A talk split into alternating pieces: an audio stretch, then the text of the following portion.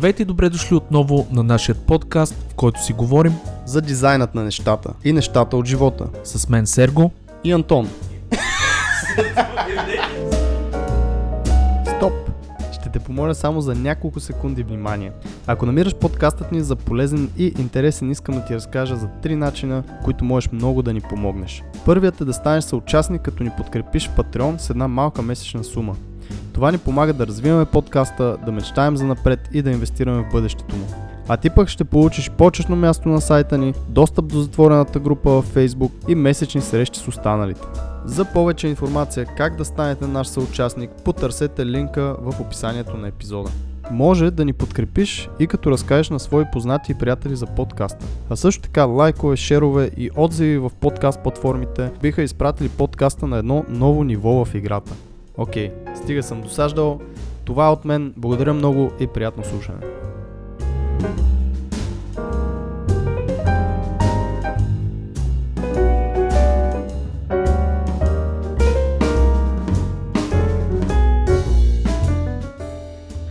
Мили дами и господа, вие сте с дизайнът на нещата. И на първо място искам да ви благодаря, че ни слушате. За нас това означава много и ни кара да продължаваме напред, канейки все по-ценни гости. Днешният ни гост не прави изключение. Гостът ни в този епизод е човек, който аз лично познавам и съм следил като развитие от 15 години минимум. Невероятен 3D техникал артист и концептуален дизайнер, работил за големи компании в сферата на игрите и филмите. И по-настоящем създател на един от най-нашумените Stable Diffusion модели в CVTI – SpyBG Toolkit. Кой е нашият гост, ще разберете след малко. Този епизод няма да е за 3D дизайн, а ще е за една много нашумяла тема, а именно генерираният арт с изкуствен интелект. Като гостът ни ще разкаже за ползите от този страхотен тул, какъвто е Stable Diffusion. Ще си говорим за развитието и бъдещето на изкуствен интелект в средите на дизайна и арта. Ще си говорим за нуждите на филмовата и гейм индустрията. Ще си говорим за технически неща и не толкова технически неща, разбира се. Така че ако тази тема ви е интересна, настанете се удобно и слушайте нашият гост Валентин Йовчев. С Валю Антони Никола ви желаем приятно слушане.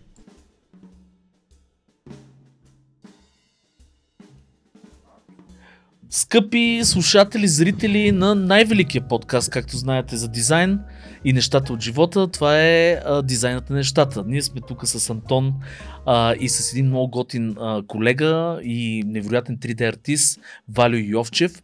Ще говорим за страшно готина и нашумяла тема, а, каквато е AI в работата на артиста, но добре дошли а, готини хорица, особено Валю, ти, защото Антон ме ми е писан да го гледам вече 130, И не е готин. е, 130 човек. епизода. да. Добър вечер на всички и честа баба Марта, който гледа. Абсолютно. Е, да, вярно. чувам, а. Вижте какво става, като такава циганка съм на... С едно килим си си сложил там на ръка. Аз съм с една стига. Това ли е най-готиният, между другото, празник, аз много го харесвам. Защо така? А знаете ли, че защото първо е свързан с здравето някакси много чист празник е. Много ми хареса това с подаряването на мартиници, особено като деца беше много яко. Аз го гледам и в сина ми това нещо, примерно той много се кефи да, да, да ходят си разменят мартиници, кой му подарил, път този му подарил, по му подарил. Другото, което ако забелязвате, тия мартиници с всичките тия играчици и неща са супер забавни. И тъпото е, че трябва да ги носиш докато видиш търкил или какво беше там цъфнало дърво. Което, Те не всички го спазват, между другото, това нещо. Аз като цяло ми е много странен този празник. В смисъл, готино е, забавно е, предполагам, че е Защото по-забавно, Русия, като имаш няма деца. Такъв, там има трешки. Е факт, ама март месец винаги съм си бил в България, откакто съм малък. Така че съм присъствал на този празник. Няма значение, че имам матрешки там, а тук няма. Мартеници Но- с матрешки. Може би, защото нямам деца. Не знам.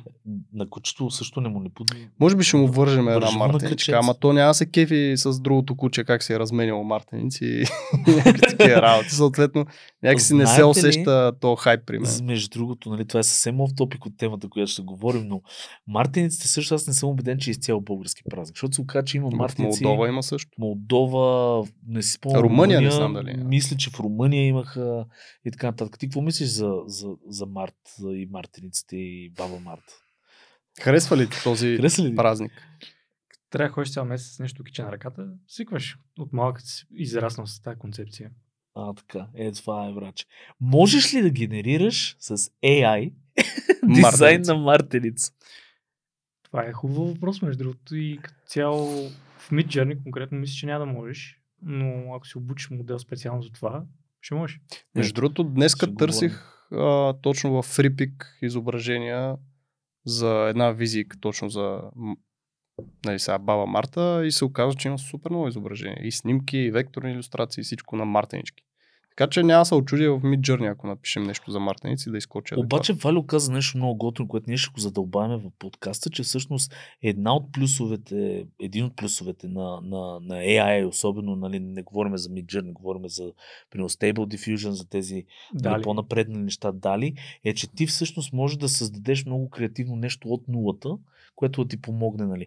Но да се върнем, да, да започнем малко по-структурирано. Валю, представи се на аудиторията. За тези, които не я познават, аз съм Валентин, приятно ми е. Хорица, а, занимавам се с 3D от много години. На 34 съм и занимавам се с 3D вече от близо 20 години. А, на 14 години тогава си направих първия фриленс проект и от тогава съм решил, че се занимавам с това.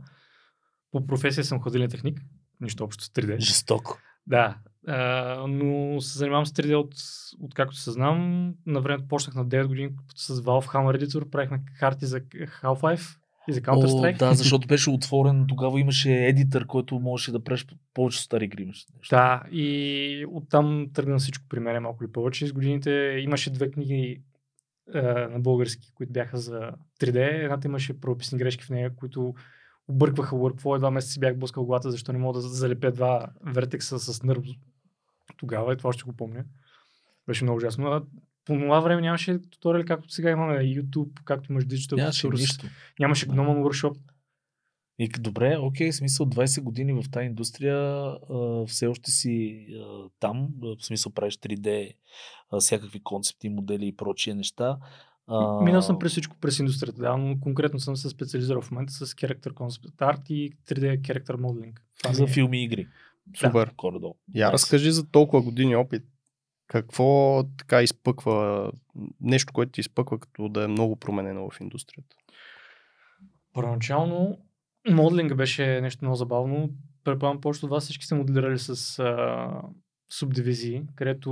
Никога не Аз, съм а, моделирал. Значи, Антон мога да кажа, че не е Никола и аз сме моделирали с субдивизии. На времето, ако искаш да направиш мускули или а, някакви по-изразени неща на даден обект, трябваше да сложиш повече субдивизии на определено място. Което е яко, обаче ако искаш да, да скупнеш бръчки и всеки такива неща, това трябваше да се измоделира в топологията. И Да ме се дава повече материал, наслагваш все едно ако е Да. глина в даденото место, за да има материал, повече пикселчета да има. Накратко нарязваш геометрия, така че когато сложиш subdivision, който взема един квадрат и го умножава по 4, той се заглажда дадено поглед по повърхността и където имаш повече информация на тези места, се получаваха точно тези а, гънки, бръчки и подобни неща. Но с появата на времето на Mudbox и на ZBrush, а, това бързо се промени, защото примерно ако искаш да скупнеш плат, тогава беше много по-лесно да влезеш ZBrush с едно движение на четката да направиш Гънк. на гънка на А, цял плат, нещо, което в а, 3D ще да го правиш супер дълго време. И това беше още на времето в началото, когато това се появи. А, тогава Гномон много почнаха да речетат на ZBrush и да показват туториали доста неща на ZBrush. И беше много удобно за артисти от гледна точка на това, че ти почваш да виждаш нали, потенциала на тази технология и в днескашно време почти всеки 3D артист, който занимава с character или, или production дизайн за чудовища, за филми или за какво да използва за малко или повече ZBrush. Абсолютно и същото е с AI. Това е много интересно. Искаш директно да скочим към AI или такъв транзишън? Не, не, просто да, за това, защото ми да интригува с субдивизиите. Мгм, Реално мгм. погледнато в момента в AI и това, което а, нали, си говорихме за Stable Diffusion конкретно, той ще разкаже повече, можеш да наслагваш точно материал или пиксели в определено место и да му кажеш тук искам повече детайл. Тук Мгм. искам да ми генерираш повече неща. Но той ще го разкаже, нали, в, защото това си е workflow, който ти ми показа между другото преди две седмици. Много готино. Аз по-скоро се замислих колко е интересно се развиват технологиите и благодарение на кого. Тоест, ето казваш, Гномон се е появил с workshop и с уроци относно ZBrush и малко или много е дал сила на тази технология. Спомням си Марто също, че той супер много пропагандираше ZBrush и CGZen като цяло беше само ZBrush и, И все още мисля, и, че е, да. и мисля, че все още е, да. И точно как, примерно, Sketch, що стана в Web UI UX толкова силно заради комьюнитито, защото имаше а, хора, които просто насякъде пъхаха думата скетчи, че това е най-якото нещо. И колко ли такива технологии има, които не са стигнали до маркет, само заради това, че не са намерили тези хора да... Еми, пример ще дам с така, която се сещам, за която не е стигнала и пак ще го обърнем към темата с AI, която в момента комюнитито всъщност на супер бързи пасове прави неща. Но, например, имало едни междинки, които са били между плоча и компакт диск. Те са били, били някакви магнитни дискове, точно аз не си спомням, баща ми едно време ми обясняваше, но много странен формат, mm-hmm. който опитали са, изкарали са го, съответно не се е наложил под никаква форма, имало е хайп прием за няколко месеца до година и това нещо никой не си го спомня вече в някакви музеи, примерно. Така че е напълно нормално за това. То друг да пример, който сещаме с а, нашите приятели Евгений и тяхната игра, която колко време правиха тогава и реално от липсващото звено беше маркетинг. И това. Тоест, да. наистина супер яка игра, супер як арт, всичко много готино, обаче не намира широката публика поради една или друга причина. Добре, в този ред на мисли, Валю, ти примерно, защо, AI според тебе защо избухна толкова много? Мога ти разкажа моята история и аз как започнах сега и какво правя в момента. Може би така ще е по-лесно да обясним на зрителите горе-долу как аз се появих тук. Ам, аз следя сцената още преди две години, когато първо почнаха да се пускат някакви рандом модели от хора написани в интернет и които правиха просто неща от транзишен на картинки в а, анимация и подобни неща. Последствие, голяма част от програмисти и хора, които правят това, събраха и направиха една платформа, която може би повечето от вас са чули Midjourney. И те направиха първия публич... смисъл private модел, който беше достъпен за публиката глобално. А, тогава, за да се запишеш за Midjourney, ти чакаше супер дълго време. А, аз и един много добър мой приятел, който е кум на сватбата ми, всъщност Ангел Ангелов, а, бяхме едни от първите, които се добрахме това, за наше щастие. Първата вечер, когато съм си играл с това нещо, съм стоял до 5.30, 6 сутринта, ще бях на работа другия ден. И проблема при него а, беше, че колкото и да искаш да станеш, не можеш, защото да отключва една креативност в теб, която първо ти като креативен човек винаги си имал, но просто защото нямаш време да направиш всичко, което искаш, имаш просто идея в главата си. Малко като игра. Да, но представи си, че в момента просто ти минава мисъл през главата и можеш да я визуализираш. Което е вау. Да, обаче по-ковщето на това е, че хората не осъзнаят, че когато визуализираш една така идея, се появява друга идея много по-бързо и ти буквално прескачаш като някой, който би калял от идея на идея. Да, което между другото, извинявай, ще прекъсвам, mm-hmm. е, не е ли същото между другото това, което си говорихме с Netflix и изобщо с... Когато правиш, а, примерно имаш много по-голям избор, защото тук се свежда до избора, нали така? Ти генерираш и, и, идея много по-бързо, вместо се трудиш да я нарисуваш там да ти отнеме примерно 6 часа, ти сега ще генерираш за 6 часа 100 картинки. Това е избор. Ти трябва да избереш между тия неща, съответно да скочиш на next level. И това също се получава, то блокера, то даже си имаше термин за това, дето брозиш, нали, през хиляда сериала, примерно, и не мога да се, да се спреш на сериал. Тук според мен е същото. Има го този проблем, че много бързо генерираш неща и трябва да взимаш решение съответно, за да ги пуснеш на next level. Да, а в началото, когато тогава Midjourney се появи, нещата, които се правиха Midjourney бяха в ужасно състояние. Моделът не беше още добре обучен, така така. Но пак правеше неща, които бяха наистина артистично добре изглеждащи, което за много хора беше достатъчно. И за неартисти най-вече. Да. Е супер. Което нали, беше много интересен прецедент, защото много хората, които ползваха това нещо, не бяха повече артисти, бяха обикновени хора, които работят на пълно нормални работи и всякакви такива неща, но някой от тях представи си, че си човек, който никога не е рисувал или нещо такова, защото като малък си рисувал и си искал да занимаваш това, но просто живота те е потикнал в друга посока, където работи и живот са отминали и ти просто от време време си драскаш някакви неща на тефтерче или на тетрадка, но никой нямаш време да седнеш да нарисуваш картина или да научиш да играш или нещо подобно. И в следващия момент се появи възможността да отключиш тази креативност, да седнеш или да си на телефон си и да визуализираш нещо, което винаги е било в главата ти. Знаеш, кое ме притеснява в а, такъв модел на създаване на изображение изобщо? А, ти казваш, че нали, някакви хора, които, да кажем, са рисували като малки, не са имали време а, и сега все едно ще се докосна до това нещо да рисуваш. Но част от това да рисуваш е нали, кефа да седнеш наистина си изцъкаш там скици, мици и някакви такива работи.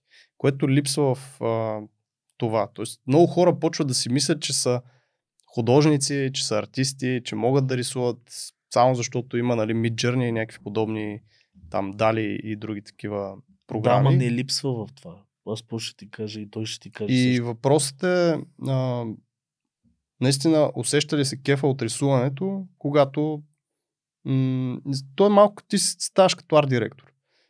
Ти, примерно, отдавна не рисуваш, предполагам, Сергей вече. Ти Еми, си за менеджер. Занимаваш да. се с имейли, организация, HR Доста. и всякакви такива работи. А, и в случая, като използваш такъв инструмент като Midjourney, не, нали, освен ако не си артист, не си го използваш като заготовки, като подложки и професионална всякакви такива работи. А, ти си човек, който ще изгенерираш 100 картинки и просто ще трябва да избереш една, две, пет или 10. И пак го нямаш то кеф ти да седнеш да си я изцъцкаш. Съгласен съм, но погледни от гледна точка на човек, който никога не е имал възможността да рисува. Или, примерно, ако си човек, който има дисабилитета или поряка на, да кажем, имаш артрит или нещо друго, което не ти позволява да хванеш молив, примерно.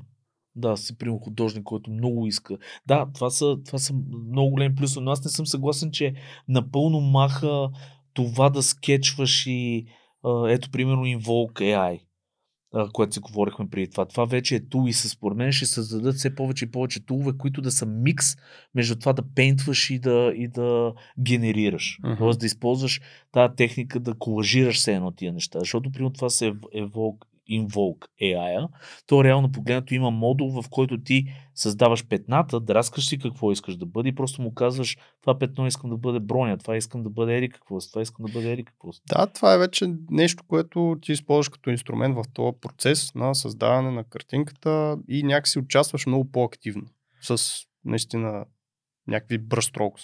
Точно това ще стигнем. А, понеже аз следя какво се случва в Facebook, колкото иронично да звучи. А, предполагам, рано или късно ще стигнем до тази тема, хубаво е почнем по-отрано, за да може да засегнем нали, хората, които имаха притеснения относно това. Предполагам всички знаем какво стана в ArtStation. О, да, Мгм. с всички поголовно, не на AI, а, нали, а, имаше доста така отзвук а, това нещо от артистите, че са против. А, точно за това искам да си говорим. Много хора се оплакват, че са възмутени от а, това, че техните неща са в Latron 8B модела. За те, които не знаят, Latron 8B модел е модел, който е направен от Research компания, която е успяла да свали всички картинки от интернет на едно място. Е, 8 не може да си милиарда говорим, картинки. между другото, с коя е даже и компанията, но никакъв проблем няма. А, не, просто избрах името. Да, окей. Но да, окей. А, но идеята е, че тази компания беше направила този датасет и той е в интернет и всеки може да отиде да провери дали той фигура в този датасет. Тоест има си сърч и аз примерно и Антон можем да влезем Да. да, кажем я намери Антона Ладжов, има ли го в този дата. След И- то ти казва има го Антона Ладжов. Аз говорих доста интересни разговори с много хора във Facebook. Нали? Винаги се опитвам да съм разбран и да обясня на хората, защото когато ти си отделил супер много време, занимаваш се имаш определена гледна точка и не само като артист, ами като човек, нали, който е наясно с технологията. Защото това, което повече забелязах при повечето хора, които мразиха тази технология, е, че голяма част от тях нито са използвали или са просто отворили, написали са нещо, първи момент се изкефили, после се издразнили и са решили, че не искат да занимават с това и че това е най-голям, най-лошото нещо на света. И в някои от тези дискусии, примерно, един наш много добър приятел стана на въпрос Мирослав Петров, където те ми казаха, не, той е, аз съм виждал неща през създание на Мирослав Петров, така нататък. И аз на тия хора ми пратих скриншоти от Латрон 8B модела, където съм написал Мирослав Петров. И Също така и Майки. Петров. Да. И той не се фигурира. Нито ти Сергол, нито аз в интерес на истината и много други хора. И даже всеки от вас може да напише в Google how to search uh, in myself in Latron 8B модела и ще може да се намери, да види, че той не фигурира. И беше ми странно да видя хора, които си махат ArtStation и изтриват си всякакви неща от uh, портфолио и така нататък. Това, което хората не осъзнаят, че не казвам, че навсякъде е така, но uh, момент в който ти си качиш нещо в интернет, то просто света така работи, че в момент в който ти го качиш, всеки има достъп до него. Което означава, че има хипотетично възможност това нещо вече да не стане твое. Тоест да не остане твое. Да. То до някак... В смисъл, аз ги разбирам и двете гледни точки. И мен не ме кефше това, че се използваха там в ленза някакви неща. Ленза да си направи милиарди долари там, благодарение на безплатна технология, благодарение на безплатни картинки от художници. До някъде го разбирам това. А, от друга страна, наистина, смисъл ти си качваш нещо в интернет, обаче ти не очакваш да бъде използван по този начин. Тоест, то е публична, нали, аз мога да си го сваля, мога да си го правя каквото искам, мога да го разпространявам, да си го принтирам някъде на стената и така нататък. Но не очакваш да се използва в такава масова кампания, в която изведнъж а, Леля Пенка от втория етаж пише в Midjourney някакви думи и изведнъж прави някакъв арт, който е по-як от моя. Аз съм се учил примерно 20 години да го правя. То проблема не е Така с че- Леля Пенка, проблема е с тези, които правят commercial арт. Ми виж, те Пенка- про- проблемите са много и са различни. Да. Част от проблемите са страх, друга част от проблемите са наистина, то не е завист, не знам каква е точно думата, но това, че можеш наистина с за една-две минути да генерираш такива картинки, когато Абе, една година преди това ти трябва седмица, примерно, да седиш да бичиш някакви детайлчета там. Така че има много проблеми с това нещо и ги разбирам нали, хората и в един и в другия лагер. И просто това е при всяка нова технология, при всякакъв disruption, винаги има pushback, винаги има такива драми и просто това ще си отмине по някое време. Съгласен съм и тук може да споменем най-добрият пример, който може да дадем е за появата на дигиталната фотография. И баклаша от супер много хора, mm-hmm. които нали, занимавали с фотография, как е бил, о не, това е края на фотографията и така нататък. Днес ако ти се жениш или нещо подобно, или искаш да правиш някакво събитие, си нямаш професионален фотограф, не си нямаш просто някой, който може да снима с камера, нали? Точно така, да. И плюс това, това дава пък възможностите да правят много повече снимки за кратко време, да си избереш от а, 5-6 хиляди снимки, примерно най-добрите 20 снимки и така нататък. Именно, точно това ми е идеята, че с появата на тази технология пак е, бил, бит, е било вид disruption в цялото нещо, но днес хората занимават с фотография. Ти имаш камера на телефона си. Да, което... И въпреки това, точно нали, как си говорихме за правенето, генерирането на снимки и всичко останало, не смятам, че AI е е нещо толкова лошо от гледна точка на това, че да, всеки може да прави хубави картинки, но проблема, когато ползваш модели като тези на Midjourney, е, че всичко става супер дженерик. И с Серго това сме си говорили, че повечето хора гледат от някой и просто копират какво другия е направил. И това в един момент създава един такъв generic арт. Заради това много хора му казват Midjourney стайл в момента, защото ти като видиш нещо, може да го усетиш, че е правен на Midjourney или нещо подобно, поради просто причина, че всичко изглежда еднакво. Или има еднакво усещане. Все едно, Да, по-скоро имам някаква стилистика и усещане в тях. Някакво епическо с а, някакви космически. Не, в смисъл, да, разбирам имаш предвид. И реално погледнато, да, нормалните хора могат да генерират хубави картинки. Няма лошо това. Идеята е, че артист с добри познания и години опит в тази сфера, който има разбиране в production background, има артистични познания, артистичен опит и всичко останало, такъв човек е склонен да създаде много по-хубави неща, ако мастърне тази технология, защото тя е нещо, което е плюс за него. Ако комбинираш твоя работен процес с техники, използвайки AI за някои неща, ти си буквално си намаляш времето за това, което ти трябва да направиш нещо. При дизайнерите, примерно при теб, Серго, кой е най-голям проблем? Когато трябва да измислиш нещо? Да, винаги в началото, то даже и това с проблема с белия лист, който сме говорили, нали? Това е когато а, дойде задачата, има един, а, в началото един Едно определен пер, да, период, който е една борба с това какво точно нали, да, да се случи. На времето, а, едни от първите туториали, които бях гледал, които наистина ми бяха помогнали, когато се трябваше да правим Monster Creature дизайн и такива неща за продъкшн за филми и, и роботи, и каквото и да е, беше техниката на Aaron Sims да взема снимки на облаци, да ги отрязва в средата и да ги мирва от друга страна. И да ги наслагва на лери в Photoshop върху лице, където се сложил лице на котка отдолу и върху лице на човек и след това почва да рисува отгоре, опитайки се да види какво се представя. Това бяха техники още от едно време. И в един момент ам, малко ли повече това са неща, които ти ги придобиваш като артист, като познание. Нормалният обикновен човек, който просто си пише промпта нещо в интернет, няма тия познания. Но добрият артист, смисъл, знае как да трансформира тези познания, които е научил за това нещо и да ги превърне в да ги прехвърли към друга вид медия. Най-малкото е да види от тези петна нещото и да го изведе, да го изчисти, да му изведе примерно лицето, скулите, нещата от някакъв рандом а, такъв а, петносан облак, нали, който е насложен. Да, то е реално като инструмент в ръцете на един човек. Този човек, ако е артист с познание и човек с опит и знае как стават нещата, ще излезне едно. Този човек, ако е Леля Пенка или коя беше там втория етаж, а, нали, ще излезе тотално друго и тя няма да може да продължи да го моделира Итерира. и да, Да. и да итерира и да изкара това, което всъщност Което е накрая... част от работния процес, където един артист всеки ден се сблъска с това. Особено хора, които си изкарат хляба с това. Ти всеки ден трябва да правиш итерации, да променеш, да такова нещо. И ти се научаваш как да го правиш в един момент. Ти го правиш без да го съзнаш, нали? Абсолютно. Именно. М, Докато човек, който те първо почва да занимава с това е, който просто го прави за фън, дали би могъл да го направи? Не. И аз разбирам, че повечето хора се дразниха на това, че вече всеки може да извади хубави картинки, което от друга страна е доста интересен парадокс, защото това пути, кои артистите дигнат нивото си. А, ще дам много интересен пример. А, колко от вас с- знаят за историята на играта Go, където е тази с а, Където един А, робот я би там преди не, няколко а, години. имаше много интересен статистики и относно интеракциите между хора и AI, с AI. А, имаше крива, където бяха анализирали в последните 10 години а, нивото на играчите, на хора, на хора, които са играли играта и беше права.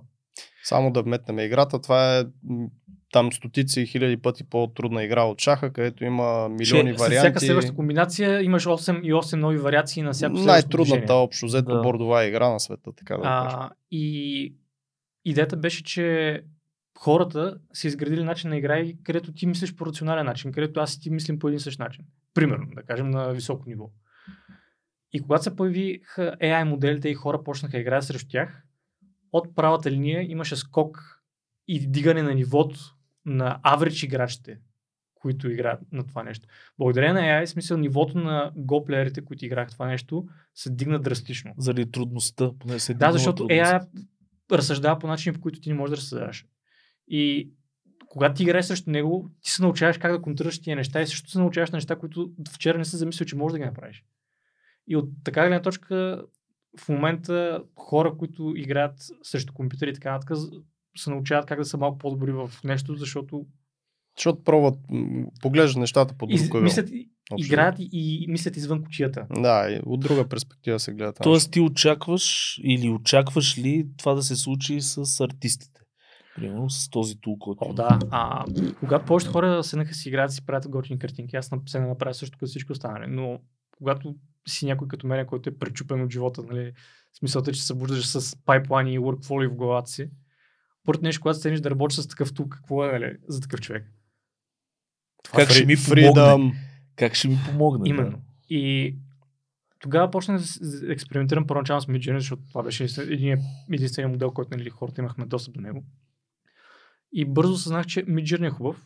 А, в смисъл ставаше все по-добър с всяка следваща итерация, но основният проблем на Midjourney беше лимитацията, която имаш в него. Какво ще рече това? Когато компания като тях е публична компания, която пуска модел на пазара, той е продукт. Те реално погледнато разпространяват продукт, за който си плащаш, последствие го направиха си плащаш, а, за да можеш да си генерираш неща. Но ако искаш да го ползваш в работна среда, ти трябва да си платиш двойно на това, което един нормален юзер си плати, за да може да имаш неограничен брой генерации. И отгоре на това трябва да си платиш допълнително за private mode, защото това, което генерираш за клиент, не искаш да е видимо за всички.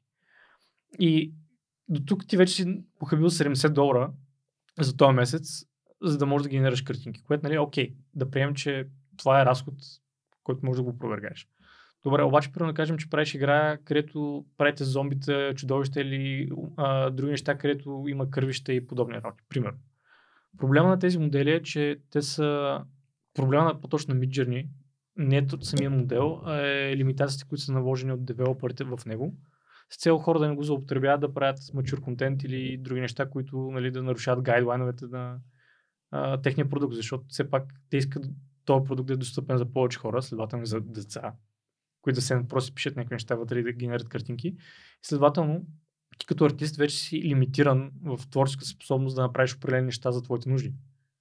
И за мен тогава нали, това беше голяма драма за мен самия, че това е хубав тул, но ти си супер ограничен, ако искаш да го ползваш.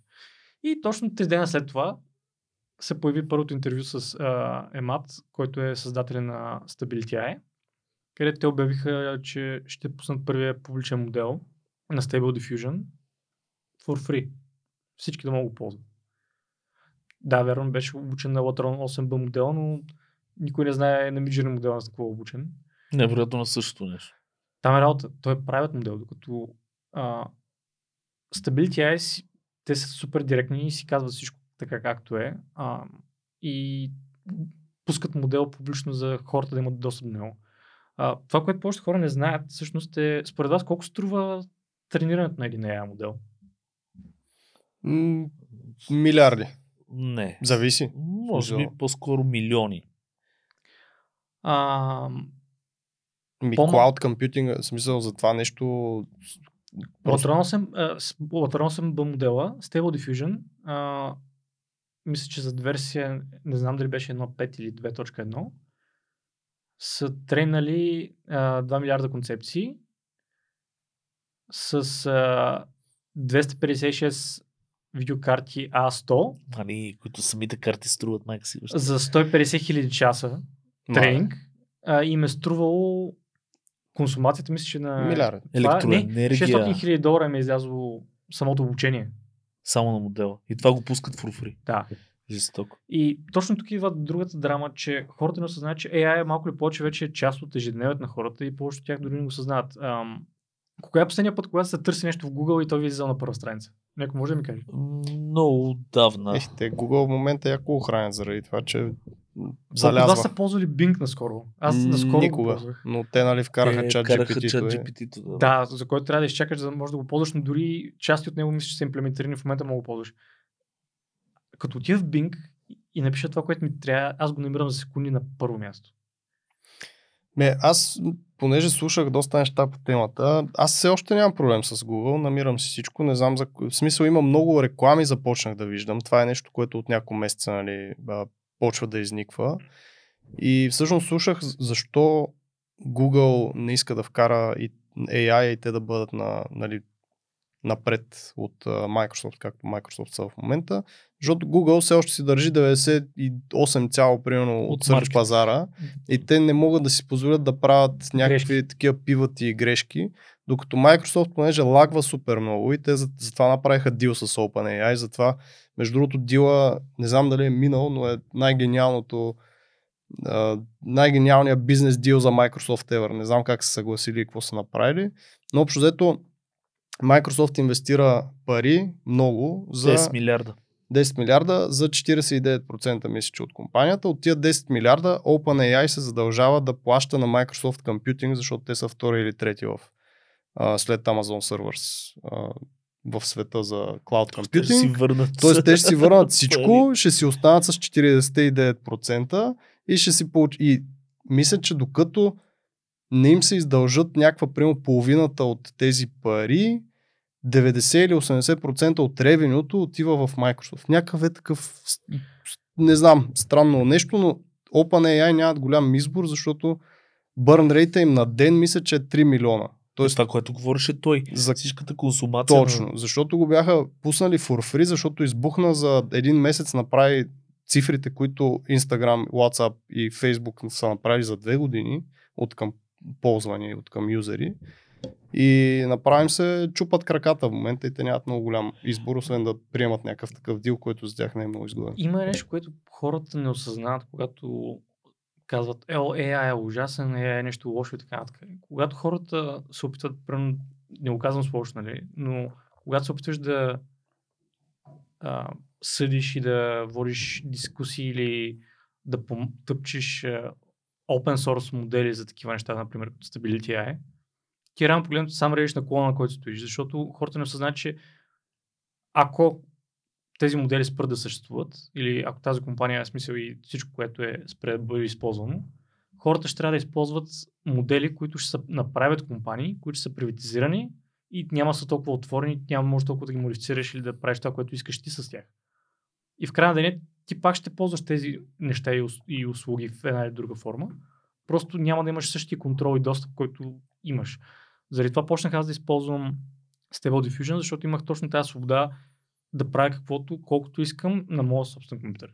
И това ти отключва наистина голяма креативност. Това беше първият фактор да искам да науча това. Покрай а, AI нещата, голяма ирония това нещо, че в началото, в момента, примерно ти ползваш Automatic 11, е, Automatic 11 е WebUI, който ни позволява да визуално да си пишем какво искаме и да си го виждаме. Да си мърдаме плазгачи, да, да си правим такива неща. Нещо да. като Photoshop, където си пишеш нещо, това, което искаш и го виждаш и можеш да цъкнеш. Браузър-based application, където нали си го отваряш браузър и си работиш, просто то ти го зарежда в конзола. Преди ти трябваше да отвориш Command Prompt в Windows, да си напишеш промпта с определени спецификации и така нататък, да натиснеш Enter и да отидеш да видиш в определена папка къде какво имаш. Как се казва това нещо?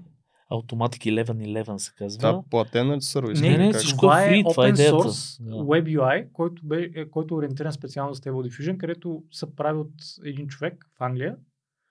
И реално погледно това е като платформа, за която, към която около 300 плюс девелопера пишат код Мгм, 24-7 да я подобрят. Да. И е просто приложение, където като се появи нещо ново в AI средите, това е първото място, където ще ви дам пример. Ам, наскоро с Серго си бяхме говорили, се появи едно нещо наречено контролнет. До сега генерирането на всеки неща беше много трудно и така нататък. В момента, благодарение на контролнет, ти можеш да речеш на AI просто снимка в дадена поза. И AI може да ти прочете ползата на Анализира я, да, прави и ти скелет. прави герой, базиран на тази поза, което е супер удобно, защото ти така можеш да речеш предна странична и задна поза на даден герой. И веднага дава между другото пример с художниците, които концепт артисти, художници, които се снимат. Това е абсолютно нормална техника. Снимат се примерно с а, метлата как е дигнал, за да види нали, осветлението, да види, примерно, да- т.е. има да рисува, примерно, Бербериан с брадва и си правят позиране. И на създава да го референция него си. референция, точно така. И ако човек го ползва за, нали, по правилния За начин, продъкшн, примерно. за продъкшн, Control.net му дава тази възможност. Снимай се в банята, примерно, как държиш това и после направи керактер с... Но това не е всичко. Другото, което е, а, не знам дали си виждал от другите екзампли на това, някой беше нарисувал костенурка. Костенурка нарисувана като дете от трети клас. Просто да, с черна четка. ла- лайн арт беше. И рано погледнато AI следваше стриктно при генерацията тези гайдлайна, които си му задал и ти направи костенурка точно в тази форма. Това не е ли? Това е- Ке, Кени ли беше кое? А, не. а, това се води Scribble мода. А, Scribble мод. А Да. Кени е много интересен, защото ти можеш да качиш твоя снимка или нещо друго и тя ще хване абсолютно всеки черти по дрехи и така нататък и ще направи лайнове и аутлайн на цялата. Все едно те рисува обратно с линия. И Мгм, ще следва тия а, гайдлайнове, после когато генерира изображение. И това е супер удобно. Също така може да генерираш деп мапове. Едно от другите приложения, което намерих за AI, което много хора се знаят, особено за texture артисти, Нормал е, може да правиш tileable текстури Да. и може да генерираш деп мапове за тях. И ако си обучиш даже модел, може да генерираш и нормал мапове за тях, докато си генерираш останалите неща за тях. Тоест, Stable Diffusion си представи, Антоне, поне ти не си запознат с него. Значи, ако Midjourney е за така масова... Commercial. Да, commercial art и консумация за всеки да си пише промптове, да се кефи и така нататък. Това е advanced tool за хора, които искат все едно отворен за тях, който им е безплатен, който може да си го качат, естествено трябва да имат хубав компютър за това, нали? Интересни си се оказа, че не трябва. А, даже бях доста изненадан, че на човек с 6 гигабайта видеокарта успяхме да подкараме моят модел. Сериозно? Не, Бяхме... са го оптимизирали. Да. Да, а, появиха се много оптимизации и други неща, но и за това ще говорим, но а, идеята на Stable Diffusion е, че това е отворен open source модел, който в началото беше по-трудно достъпен и заради това много малко хора занимават с него. Колко артисти от вас, според вас, ще седнат да учат Чу- Python, като да, мене, да. Да, да, за да имат той достъп до тази технология? И те гърмат някакви неща, четеш по форуми, пишеш Добре, на хора. По Е, защо? този ред на мисли, не те ли е яд в момента, че има такъв готин, лесен за използване веб интерфейс, когато ти си трябвало да учиш Python и да пишеш някакви команди и кодове, за да изкараш това, което някой сега с три клика ще изкара. Не, всъщност се радвам, защото в момента новите технологии и други неща, които се появяват, а, даже с Серго това си говорихме по-рано, има вид нов модел, който ми позволява да си напише description на изображенията. Примерно да кажем, имам папка с 3800 картинки. И ако трябва да минеш да ги опишеш една по една, нали, никой няма да стигне време. Абсолютно, аз веднага ще ти дам и пример. Тебе не те ли е яд едно време, като си свалял MP3 за а, един ден и половина на, на, а, локално на компютъра си и си слушал примерно това парче, а сега в момента имаш Spotify, който директно ти пуска каквото искаш да слушаш. Ами то не е също, защото едното е време, което ти си отделил да научиш някакъв скил. Също е като в момента при артистите, Да, нали, има една- защо има, има- такъв беклаш? Аз това се опитвам нали, да, да изкарам. Разбирам въпроса. Има, значи аз моето не ще дам, Валю ще си даде неговото, но според мен аз също като артист, който цял живот нали, е рисувал и учил някакви неща, имаше такъв момент, обаче в същото време, когато пък видиш ползите от това, някак си го, го преглъщаш, но истината е, че винаги ще има хора, които ще дават отпор, винаги ще има хора, които ще го адоптват. И аз избрах да съм от хората, които ще го адопнат. Защото нали, това е по... Не, не да вървиш срещу технологията. Никога не е било добро нещо да вървиш срещу технологията. Нали? То с стотици години назад. Айде, примерно, нали, коли, коне, а, шивачки, а, такачки, шивачна машина, фотография, а, дигитален а, фотоапарат. Не всичко това показва, че Дигитално рисуване. да, да, това показва, че те се налагат нещата. Идват си. И, и примерно ти избираш от кои да си. Сега, дали да съм от страната на тия, които ще работи с това нещо и ще му помага, или съм от тия, де ще си режат вените и ще са в... Знаеш ли какво още представлява някакъв вид проблем според мен в а, тия среди с навлизането на AI? Било то за програмисти, артисти, дизайнери, всяки. До сега някак си имаш едно ексклюзивити ти като артист, че имаш някакъв скил, който пред хората ти си художник, ти си артист, т.е. ти се идентифицираш с това нещо. Или пред хората ти си девелопър, ти си кодър, който прави софтуери, които никой друг не знае как да прави като говориш на било то на художнически език или на програмистски език, никой не те разбира и си мисли, че си някакъв гений и си извънземно и така нататък. Това нещо малко по малко почва да отминава, защото хората все едно нали, разтварят малко завесите и виждат вътре как стават нещата, разбират горе-долу как е. Опоручава се, да. Получава се. Тоест, може би е това също е някакъв момент, който пак го има при всеки disruption, предполагам, а, защото нали, ти си бил едно, сега изведнъж всички са това едно и ти вече трябва да мислиш какво друго да бъдеш. Аз тук към тебе ще задам въпрос, точно в този ред на мисли, а, дали ще се обесцени арт. Защото то е ясно, че като вкараш нали, тази магия, нали, едно време викат великия художник, който ще направи тази а, рисунка, само той може да направи този декор, само той може да направи този концепт. Сега нали, малко вече пада тази тежест върху артистите а, и съответно моята прогноза е, че може би ще паднат и цените, съответно ще се обесцени това изкуство. Ти какво мислиш по това? Паднали ли са цените на фотографиите от когато си бил малък до сега, когато трябва да снимаш фотограф? Да. Най-вероятно. Всъщност не съм сигурен. Това трябва да се провери. Може и да. Според мен е с... На... Пак мога да намериш супер скъпи фотографии, ако това ти е поинт. Да. That's my point. В момента просто нивото се изравнява малко или повече, както при Go играчите, където всички могат едно и също. Примерно, ние артисти да приемем, че глобално сме стигнали да pick of our abilities. Ми горе-долу едни и същи неща имаше в ArtStation, едни и същи неща почнаха да се рисуват да, и там но беха точно море. това ще да спомена. А, не искам да обиждам много артисти, смисъл не ме, да не ме разберат погрешно, но много пъти, когато съм влизал да се в Art Station, ти виждаш наистина хубави неща, но малко повече от нали, всеки или копира от някой друг, или някой създава нещо, но колко често сте влизали в Art Station и сте виждали нещо, където се спреш и кажеш, вау. Тотално уникално, много трудно, да. Едно време имаше, между другото, в Behance такъв тренд, ако си спомняте, когато имаше и много потенциален а, към Антон, нали, защото е графичен дизайнер повече, там избухваха с тотално нов стил, ако си спомняш. Излезнаха едни стилове, примерно с триъгълници и с Мгм. такива геометрични форми. Е, това нещо почна да от, отмива. Имаше един тренд, който почнаха нали, наистина да генерират уникални стилове. Всички естествено ги копират, защото като излезе един такъв тренди стил, после появяват още 100 артиста, които правят подобни неща. След това се появи още един стил и в един прекрасен момент всичко някакси малко се уеднакви според мен.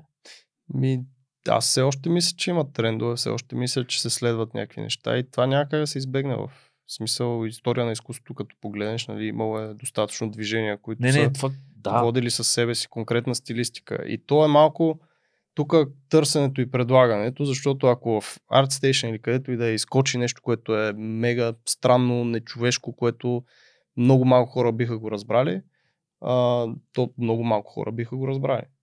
Тоест, да. нали, хората почват да свикват с един стил, с едно виждане и малко по малко се нагаждат.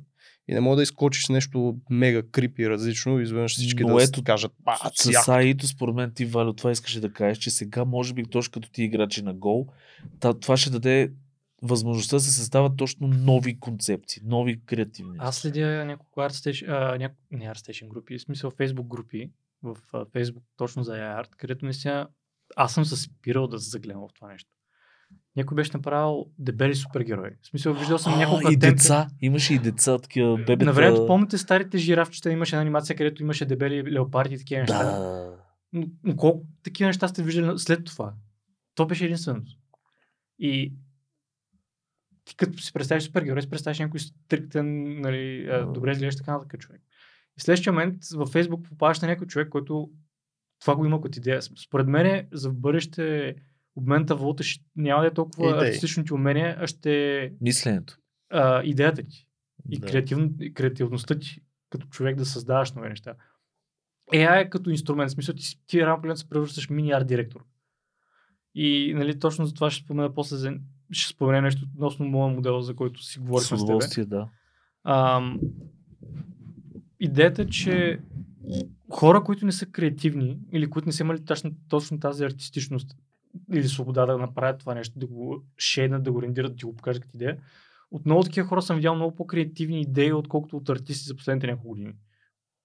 Не знам дали, някой, дали ме разбирате точно. Аз те разбирам. Да, да. Ми, то е сравнително straightforward. В смисъл, хора, артисти, които дълги години правят един стил или правят едно нещо, няма как да изкочат с някаква мега различната идея, защото те са свикнали с едно. Точно като хора, които идват- балон. Точно. Хората, които идват от вънка, от аутсайдерите, нали, които те почват по всякакъв начин да я ползват тази технология, всякакви неща да пробват и затова оттам излизат някакви нови Това идеи. му се викат и свежи идеи. Нали сте гледали, има такъв похват, примерно в тестването на интерфейс или на игри или на каквото и да е, питай баба си. Защо, защото тя не е обременена от това, което даденият Да. дизайнер е обременен и тя винаги ще изкочи с някаква интересна идея. Дори да не ти е целевата аудитория. Примерно, да.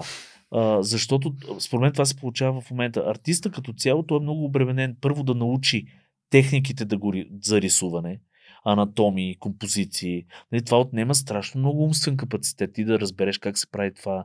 Там имаш супер много, много работа и накрая ти остава вече като си супер професионалист с много години и опит зад гърба, вече трябва да почнеш и да мислиш върху идеите и да създаването на Да, и нещо. точно това е хората се затварят в един балон, който им е на комфорт, да, правят хубави неща, но ще дам пример. А, имаш един 3D моделър, който правеше наистина много фотореалистични керактери.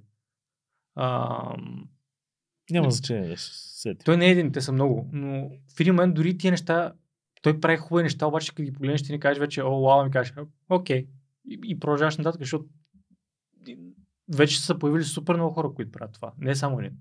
Но идеята е, че хората застигат нивото на други хора и вече е трудно да изпъкнеш в тия среди. На времето, когато ние занимахме с това, колко хора членуваха в CG Society. Имаше много артисти, но колко от тях бяха добри. Имаше точно 4 или 5 човека, които всички, които всичките ги боготворяха. А сега, днескашно време, е много трудно такива хора, появяйки се в така среда, да изгреят и да бъдат забелязани, защото при нас вече марките малко или повече. Има супер много хора, които рисуват, които се учат да правят това и така нататък. На времето хората, които ставаха добри артисти, бяха хората, които бяха упорити и постоянни да учат това, защото нямаше откъде да го научиш. А в момента ти имаш супер много платформи, където можеш да научиш това. Даже ми е много странно, когато някой му пита аз откъде да започна. Google. Google it. Bing. Да.